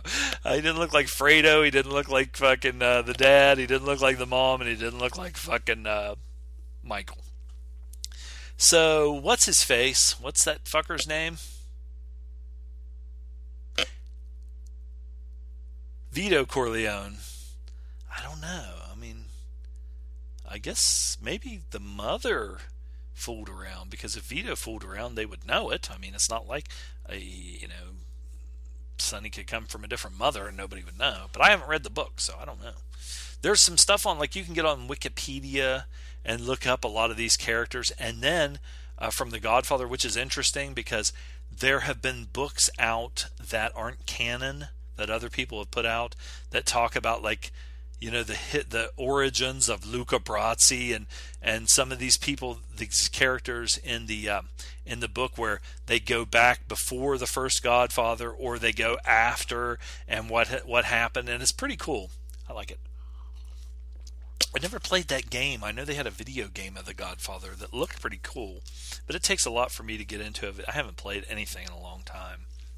So it takes a lot to get into it and I, I just hate going through the learning phase where you, you don't know what the fuck you're doing. And especially when like now if i was what's this? Uh, stoyan incest antique zombies and breastfeeding. Hell yeah. I gotta give a fucking hell yeah to that. Burial ground from 1981 i have not seen that. Uh, what was I thinking about incest movies? Um, I was going to say, like with the Hatfields and McCoys, when I said that Rob Zombie would make a better version, um, I have always said that nobody does white trash characters modern day better than Rob Zombie. So he could do the Hatfields and McCoys, make a even if it wasn't called it could be based on the Hatfields and McCoys, and they could call it the Smiths and the Joneses, but have it sort of be the same time period and everything, and have some incest, have some fucking really, you know, inbred people and fucking ultra violence, like the goddamn fuckers from um, um, House of a Thousand Corpses, and uh, what was the other one that I liked? The Devil's Rejects. Yeah, Sheri Moon. I like to eat a Sherry Moon. Or I was gonna say Sheri Moon Zombie. I was thinking about moon pies, you know, and I started to say I'd like to eat a Sherry. I wasn't talking about that. I was talking about moon pies and RC cola. Dig it. Okay, let's get back to movies. I watched a documentary called Frank Serpico, uh, which was really good. I got it on um, iTunes. If you have seen the Al Pacino movie Serpico, you need to watch this. Um, it is awesome because, and another thing, this Frank Serpico to me is like a real life hero. Uh, he's a guy that wouldn't take money, that uh, refused to be corrupted, and stood up against the system and fucking paid for it big time. Like I said, if you watch the movie Serpico with um, Al Pacino, you you know the story. If you haven't, watch it. It's a good movie. Uh, this is the real story with the real life guy. They go back and they not only talk to him, but they talk to other people that were on the in the police department, other people that were his partners. They talk to the guys that were there backing him up when he got shot in the fucking face. Um, John Turturro is uh, also one of the talking heads in this a little bit. Uh, it's directed and written by Antoni- Antonino uh, D'Ambrosio. Uh, I thought for, when I watched this, I thought maybe that Turturro uh, had something to uh, do with the production, and maybe did. Maybe it was like a, a producer or something like that. Because I, when I was watching it, uh, and he comes on and he's talking, um, number one, I thought, you know, Turturro could easily play Frank Serpico, the old Frank Serpico, after all this shit happens and he goes to Europe, and and now because he kind of looks like him. It's a good documentary. Check it out. Check it out. Next thing I watched. Okay, I, I just put this down because I thought it was funny. I have been watching these um these YouTube videos, and I don't know why. I just maybe it's because I like the guy on there. Uh, I think he's amusing. Um, it's the, it's these eating videos where this guy does these challenges. Um, he'll give himself like 20 minutes to like the other day I watched one and he had a challenge. He he called it the Trump challenge because Trump's supposed to eat like shitloads of junk food, and he gave himself excuse me he gave himself like 20 minutes to eat six McDonald's Big Macs, six filet of fish sandwiches, three large chocolate shakes, and I think he had like a a, a, large Mountain Dew. And it's just funny just to watch him eat it because he talks while he's eating and taking a breath and trying to, you know. But there was one that he that really caught my eye, and it's the first one I watched because it's fun watching him eat different stuff. Like he eats this giant fucking cheesecake, and uh, but the one that I that really caught my eye was he he had an eating uh, contest with himself, of course, against time, and he was going to eat 100,000 calories in 100 hours.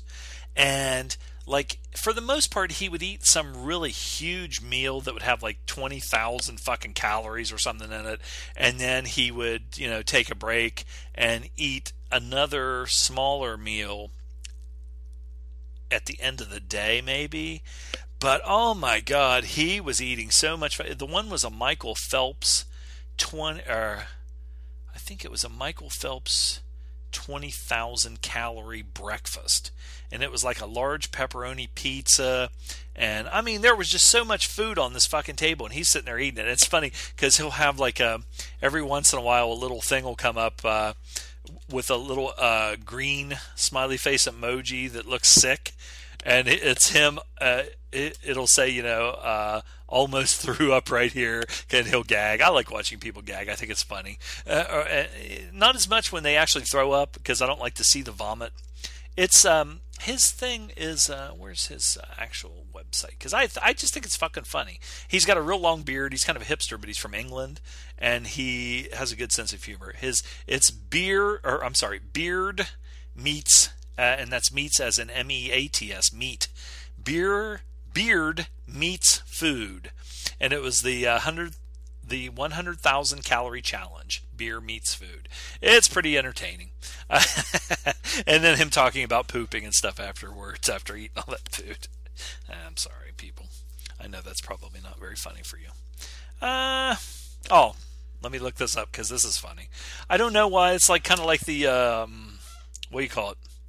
The um, Swedish erotica thing. I was thinking somebody, and I'm trying to think who it was, was saying the other day, and I'm sorry if I if I don't um, if I don't give you credit. I can't think of who it was, and I don't know where it's at on the Facebook page.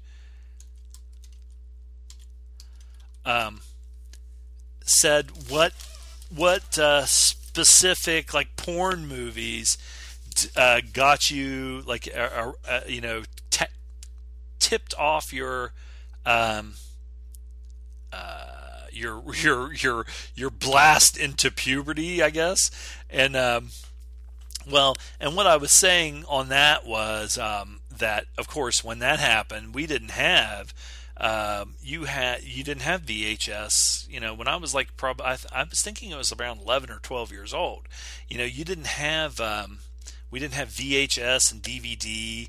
You didn't it, back then. You didn't even. I, I, think we might have started getting HBO, but they didn't have anything that that extreme um, on there. Like now, my God, on the on the uh, in demand or pay per view in demand or whatever you want to call it on on cable, you can bring up you know hardcore porn.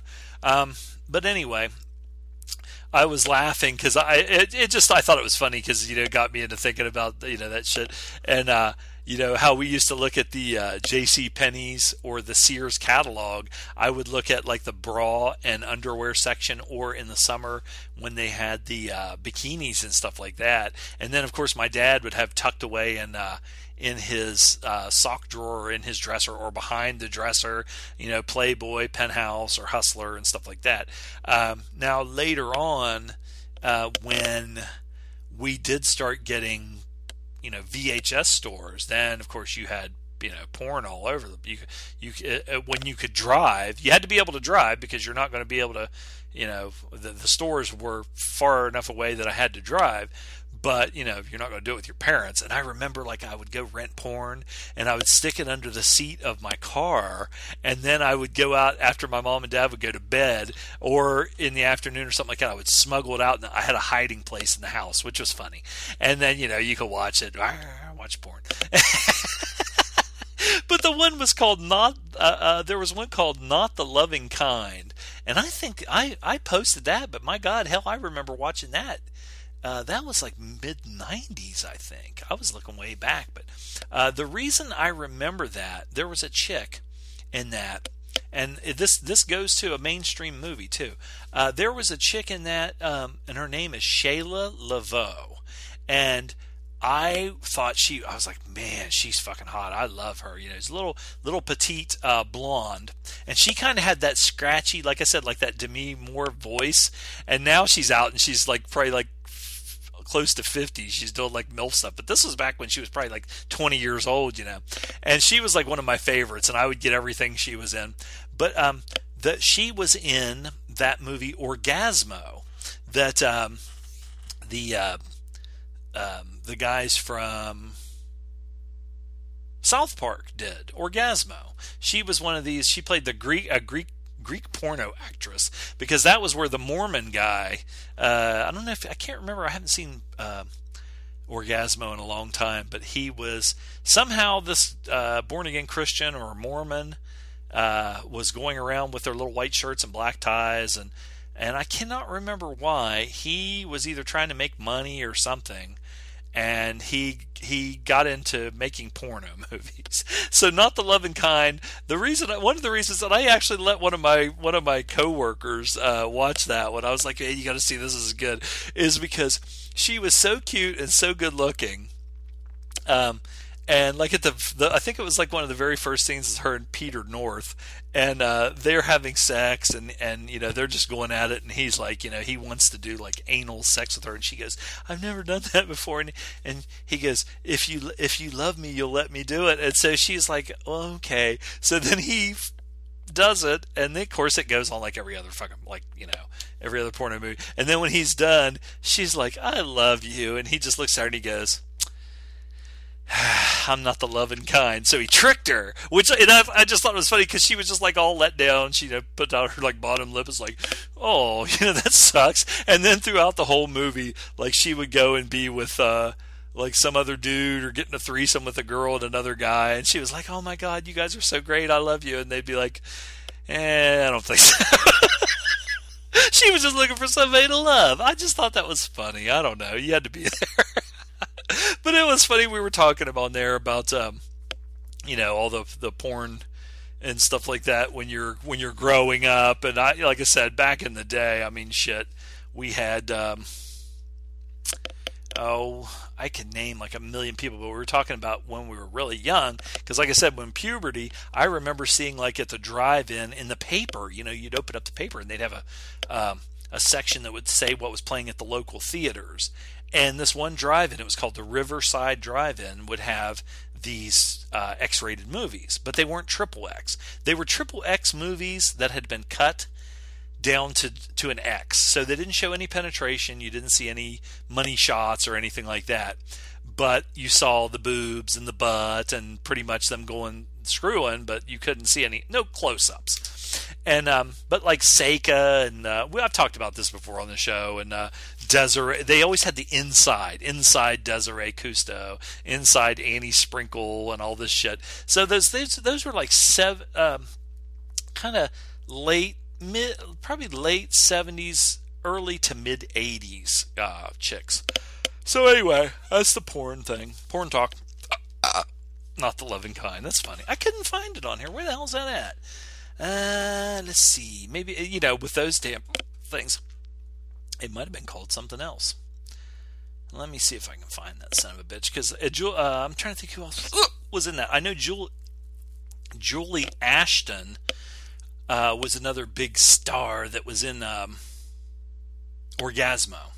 They were the two real porn chicks that were in, in Orgazmo. I'm never going to find it on here, so I don't give a shit. I just thought maybe if I could find it, I would look and see. Uh, I, I would look for the uh, um, the director's commentary.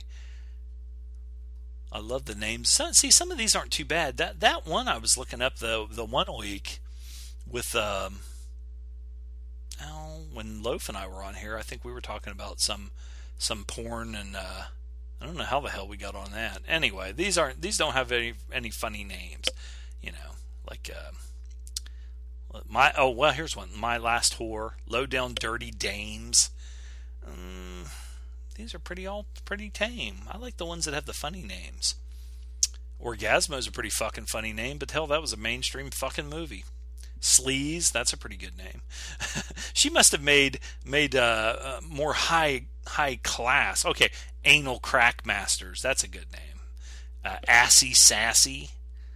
Mm, what else we got here? Anal Thunder. That sounds like farting. I'm not into. I mean, I think it's funny by myself, but I'm not into the farting that much. Anal Thunder. Anal Thunder meets Assy Sassy. That would be like a that would be like a, a Pacific Rim versus Godzilla or something. I'd watch that. Uh, watch the documentary called Mansfield 6667 or 6667. This is pretty entertaining. It's a documentary about Jayne Mansfield and how her getting involved with Anton LaVey, uh, the head of the Satanic Church in San Francisco, and um, all the shenanigans and all that shit. Has a lot of uh, like John Waters and people like that in there. Um, also um, Ken, Kenneth Anger or Anger, Kenneth Anger, uh, Lucifer, um, and they just talk about the times and how pretty much both of them were um, the, kind of uh, people that starved for attention and publicity. And like Jayne Mansfield, she always played the kind of like the dumb blonde, but hell, she's had this you know really extraordinarily high IQ, and and she played that character, but she was like uh, crazy like a fox. She knew how to uh, manipulate and what people wanted. She would show up at these. Uh, Hollywood events and everything, and uh, uh, wear real low cut um, tops. I remember there was a a uh, made for TV movie about her with Arnold Schwarzenegger and Loni uh, Anderson.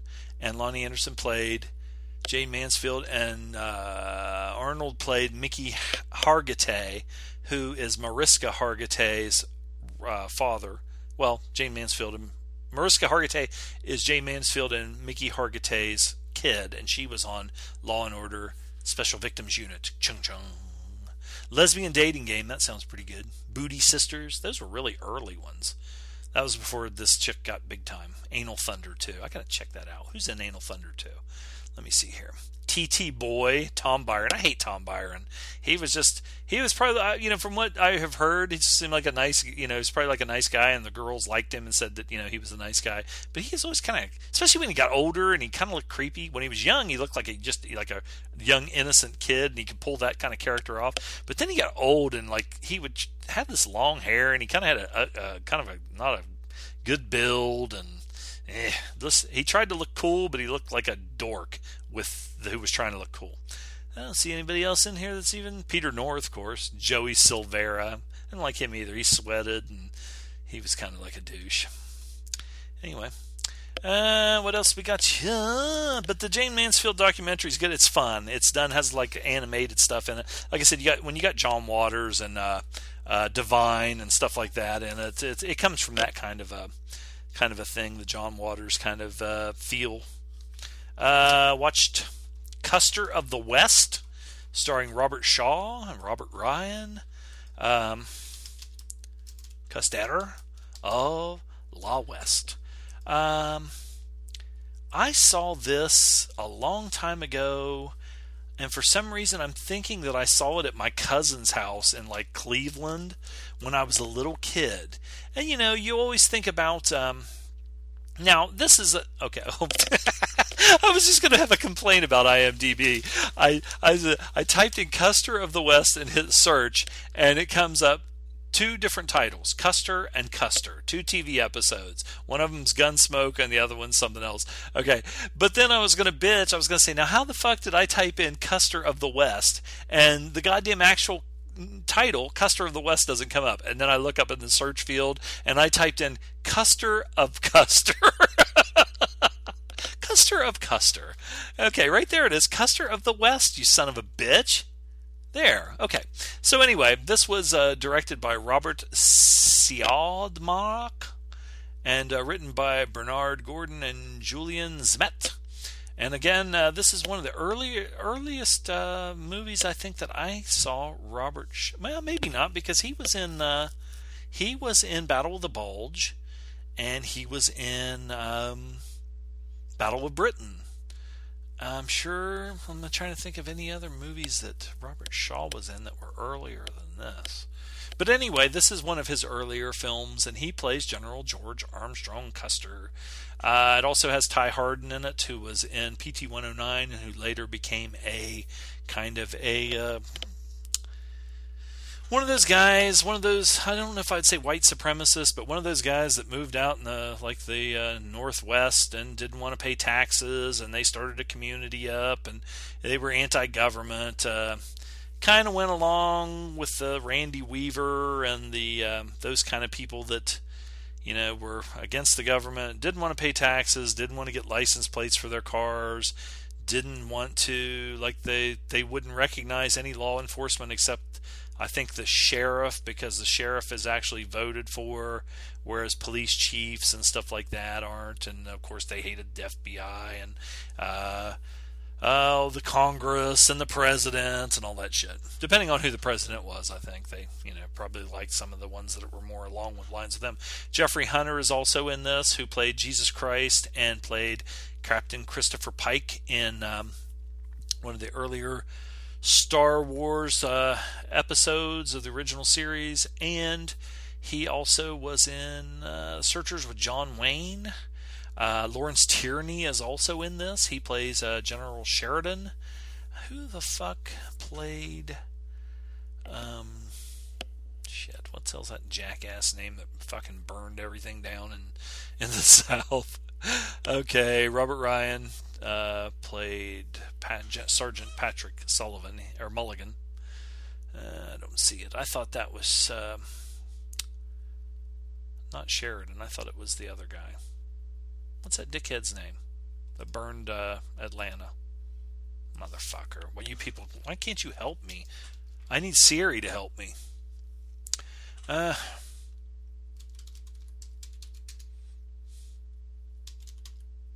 this is fun.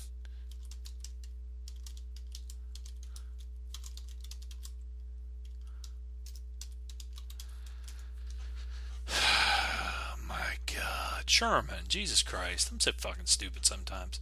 Uh, it's right on the tip of me tongue. Um, but anyway, this is a pretty good um, movie. I remembered it being kind of a sort of a uh, uh, old west deconstruction movie where you know they always put like uh, in the in, uh, a long time ago they put like Custer up you know uh, as a hero and he fought the Indians and then he died uh, fighting them at the Battle of uh, not Wounded Knee, a Little Bighorn, and uh, he stood there gallantly to the last man, and then they killed him and everything.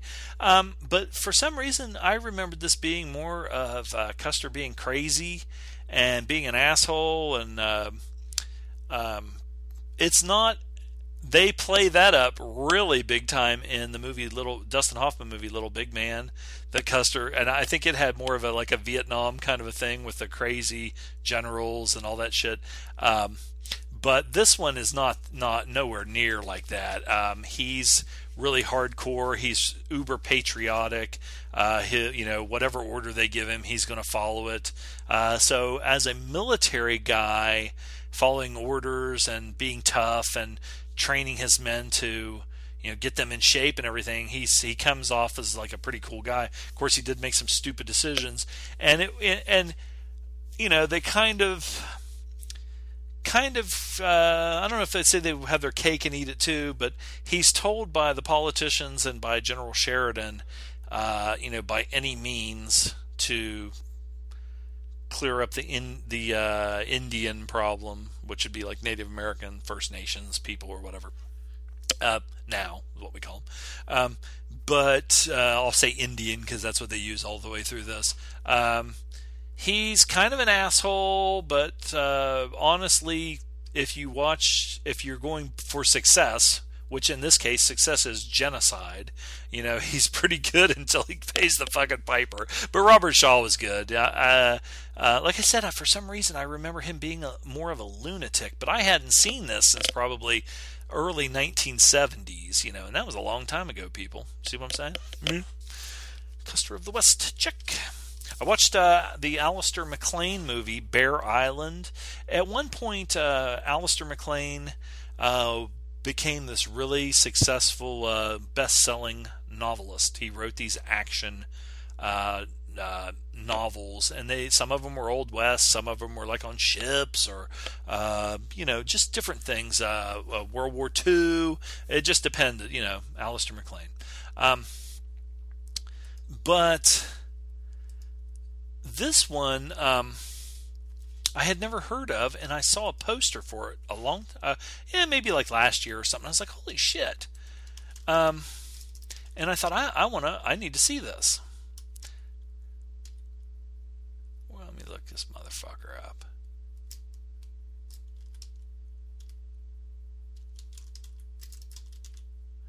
Of course, you got to spell Alistair right. Oh god damn it! Just look up Bear Island, you stupid motherfucker. I don't know how that motherfucker spells his name, but I can't fucking.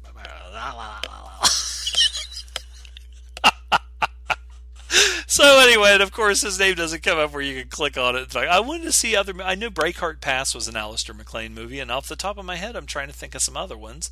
But you would think, since he wrote the damn thing, that it would say right. Okay, two more credits. Maybe that's what I had to look under. Alistair MacLean, right there he is. You jag off. He did Guns of Navarone. What's that? Satan's Bug was all right. It wasn't very good. That's one I looked up and I, and Where Eagles Dare, which I talked about earlier. Uh, let's see what else we got here for movies.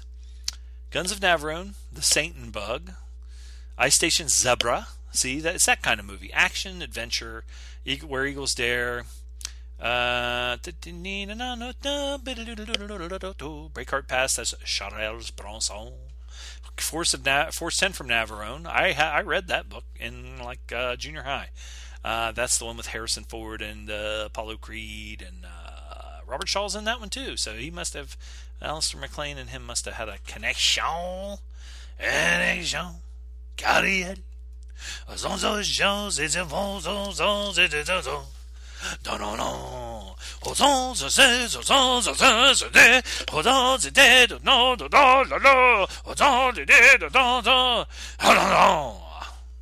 That's um, Johnny Hallyday.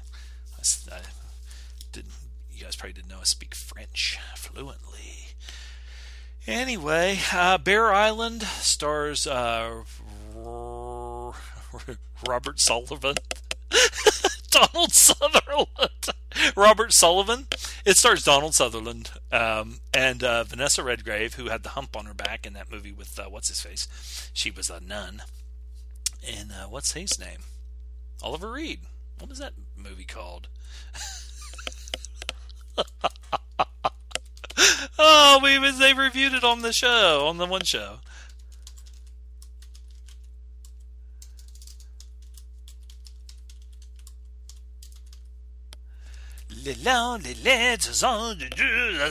The Devils. Anyway, she was the hot hunchback that wanted to fuck uh, Oliver Reed. I need to watch that again. I haven't seen it in a long time. That was uh, the the GGTMC was introduced was opening my mind, man. They're messing with my mind. Um, oh man, I'm having stomach pains. Uh, anyway, okay. So Bear Island has a really has a pretty good pretty good cast. I was just going to say a really good cast, but they have a pretty good cast. Uh, Donald Sutherland, Vanessa Redgrave, Richard Widmark, Christopher Lee, Lloyd Bridges, and some other people. Okay, now the thing about this movie is, um, okay, at one point, uh, Donald Sutherland was pretty fucking big. We did MASH and, uh, you know, Invasion of the Body Snatchers. There was a lot of movies that he was in. Uh, Eye of the Needle. Um, where uh, Eagle the Eagle has landed. I'm trying to think what else, but he was in those one with Julie Christie, and you know, but he was in a lot of fucking movies, uh, Animal House and that shit. So he had a pretty big name. Um, now, this movie takes place. It's sort of like an ice station zebra kind of a thing because it takes place like in the in the the fucking um, oh of course Bear Island, but it's in a wintry atmosphere, like a, a it's a NATO kind of a thing, Nor- Norwegian island, Bear Island. Okay, but it's all it's like a uh, what do you call it? Like an Arctic kind of a of, of a uh, terrain. Just lots of snow. It's cold as fuck. Um, they have these things. Um, they're sort of like um, snowmobiles, but okay, they have like in the snowmobiles, they have like the, the, the it's almost like a tank tread kind of a thing in the back. The, that propels it, and then in the front you have like the handlebars, like on a motorcycle or a bicycle, and that are hooked to like skis, and you sit on it, ride it, right? Well, this th- these things must have been like an earlier version of that, where you had everything, but um, you sat on it, but you just wore your snow skis uh, and use those to turn and everything. It didn't have the, the skis that were hooked to the to the front. It just was like if you were on it and you just got on it and you didn't have the skis, it would just go straight, you know, one direction.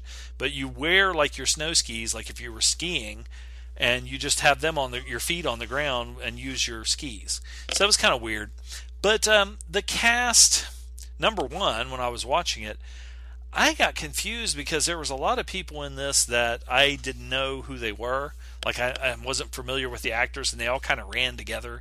They were talking about who's the bad, you know, who could it be? Who's sabotaging things? Who's doing this? Who's doing that?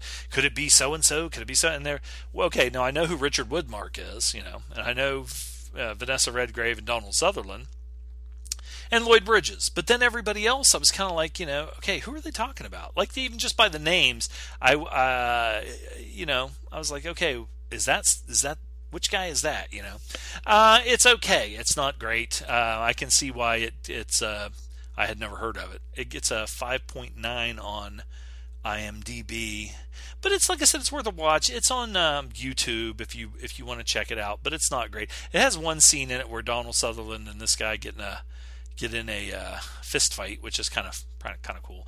But uh, what I was going to say was, I think you know if this would have had like a, a different cast, like say you had Charles Bronson at, in the Donald Sutherland part. Uh, instead of Vanessa Redgrave, shit, you could have had goddamn Charles Bronson's fucking wife. Instead of Richard Widmark, have Gregory fucking Peck instead of Christopher Lee. You know, well, I'm saying if you would have had some bigger names, you have Lloyd Bridges, Richard Widmark, Donald Sutherland. It's it's kind of a I don't want to say a B movie cast, but it's not a top upper upper echelon like a cast that's going to draw a lot of people. And what they were saying when I read up on it was um, at one point, you know, with the success of like uh, several of these um, Alistair MacLean books that were turned into movies, they had about five or six other books of his that they wanted to make into movies. This was, I think, all shot for some reason. I'm thinking it was uh, Canadian, and it did it. It was a flop. It didn't do very well at all. And then after it flopped, then that one studio or whoever was going to do all these Alistair MacLean books and turn them into movies decided, eh, maybe we better not. But like I said, it's on YouTube for free, and it's worth a watch uh, to add to your uh, your list of you know just different movies. Uh, watched Valerian again. My friend watched it, so I watched it too. It was okay. Like I said, I mean, it's just I talked about it before. It looks really good. Uh, it's missing something. I don't think the lead characters were that great, and uh, like I said, it looks better than the the story actually was. I've been uh, finished um, the I think the first and s- maybe second season, or was it just the first season? Better Call Saul. I really like it. I think it's really good. I watched uh, Hitman's Bodyguard, uh, which is Samuel Jackson and Ryan Reynolds. Um, Ryan Reynolds, I think, in everything but Deadpool, is just kind of playing Ryan Reynolds. And he's probably playing just playing Ryan Ryan Reynolds in Deadpool too, but he wears a mask so you don't have to see his face. Um, this is kind of just a fun action, you know, uber action, fun spy movie or whatever. Samuel Jackson's good in it. He says fuck a lot, which Ryan Gosling even says, "Oh my god," he goes, "You you say motherfucker or fuck so much that it's you know you have actually worn out the the words fucking motherfucker just being around you, something like that." I can't remember what it was. It was funny, but I can't remember what it is, so it's not that funny. Uh, I've heard that uh, they're possibly going to make another Lethal Weapon sequel, and uh, for me, if they're going to have Danny Glover and Mel Gibson, you know, Jesus Christ, give it up. Uh, I watched Thor Ragnarok. I cannot remember if I talked about that or not. Uh, again, uh, I went to see it at the theater. It's kind of like two movies. They often do this with um, comic book movies, where I've said before that uh, they throw too many characters in. They can't just have one story and say, okay, we're going to do this story and this is what we're going to do. They'll have to, like with this one, you had the stuff with uh, Hela, which could have just been one movie. Just Hela coming, them dealing with her, you know. Just like the classic wrestling thing, you got the hero, villain shows up, beats shit out of the hero, beats him down, beats him down, beats him down, beats him down. Finally, he gets the big comeback at the end. You know, you get the fucking, you get the, you bust the nut when he wins in the end. But they do hell, the Hela story, which is not a funny story, and then they divide the movie in half and they do like a uh, was it Planet Hulk, where he goes and fights in the goddamn like gladiator type tournaments against the Hulk and other people, and that was like a lot of comedy. So you kind of had two different things going on there, and you could have just had one or the other. The one thing about this was I thought it just went way. I mean, it was just over the top with with the kind of tongue in cheek, wink, wink, funny stuff. Um, I don't mind some of the funny stuff in these movies, like Avengers and stuff like that. They'll throw some funny stuff in. This was just all really like you know somebody said, well. Um, I liked it. It seemed like the cast was having a good time. like, were they really there to have a good time? They're there to entertain us, not entertain each other. Um, but like I said, it wasn't bad, it, but it, it was uh, it was okay. It, it wasn't great. Um, boom, boom, boom, boom, boom, boom, boom, boom. You know, somebody was talking about that fucking Italian. Um, Eurocrime movie, and just when I was kind of fake singing in French, the Johnny Hallyday thing, I was remembering. They said, "What was the song you were singing?" I cannot remember what it was from, but the it sounded like a like a, I remember saying it sounded like Franco Nero or something was actually singing the the theme to the song to the movie, and he was like, "Driving down the road." gun in my hand. Shit. Going to catch the bad guys. Pull into the drive through and get a hamburger. Shoot a prostitute in the fucking face. You know, and, and I cannot remember what that was. Shit. But as I, I even tried to look up, I thought when they mentioned that, I thought I knew what movie it was, and I looked it up, and then um, was looking up the soundtrack, and I could not find it because when the movie I thought it was, when I looked up the soundtrack, the theme was something totally different. Um, so who knows? Uh, let's see what else we got here. Finished uh, the entire Mad Men series from beginning to end. Thought it was really good.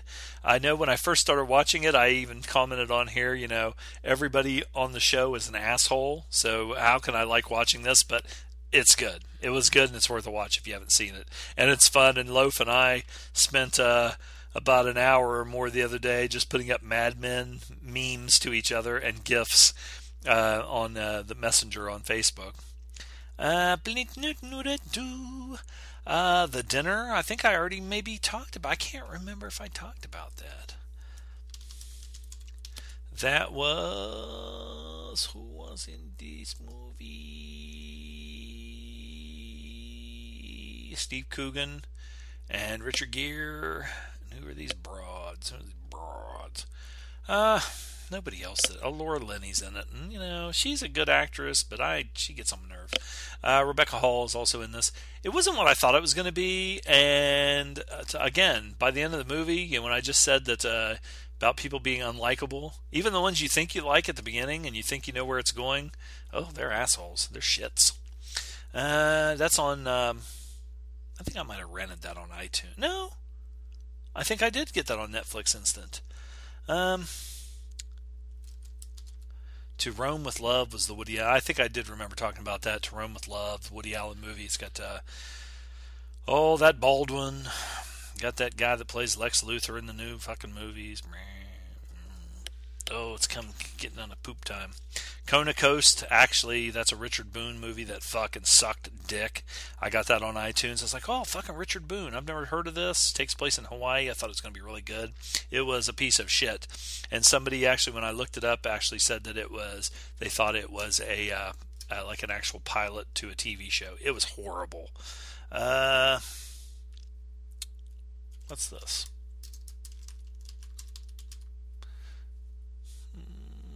Oh, Kirk Douglas and Faye Dunaway in the arrangement. From 1969, this is uh, Elia Kazan, written and directed. It's from his uh, novel. I think they said he wrote this uh, novel. It was actually kind of about himself, about a guy that's really successful. He's kind of like a Don Draper guy. He's in advertising and all this shit. He's like the big guru of advertising, like Don Draper in Mad Men. But he loses his fucking mind and uh, goes crazy, uh, tries to end himself And Faye Dunaway is in this, and she is so good looking. And Deborah uh, Kerr is in this. Deborah Carr. I've heard people say Carr, but it looks like Kerr. And Tim Kerr played for the Flyers, so I will say Kerr. But I think it might be Deborah Carr.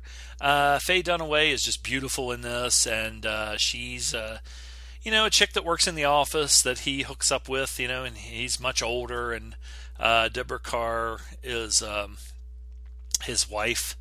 And. Um, you know, it, it's a good movie. It, it was another one that uh, kind of failed at the box office, I think and it might have been Elia Kazan's last movie. Richard Boone is also in this. Hume Cronyn. Uh,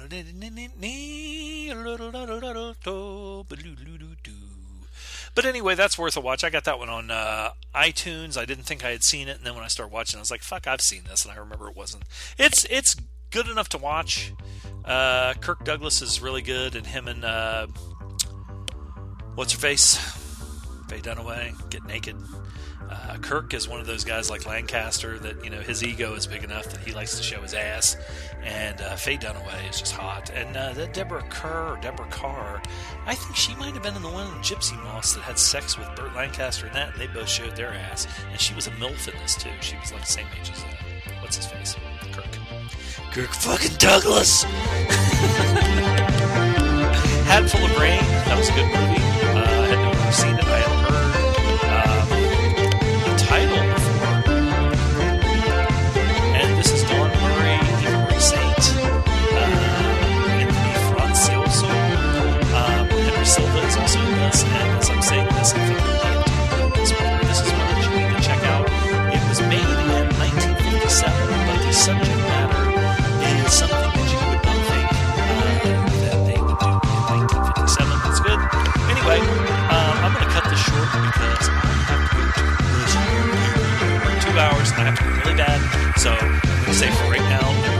I'm going to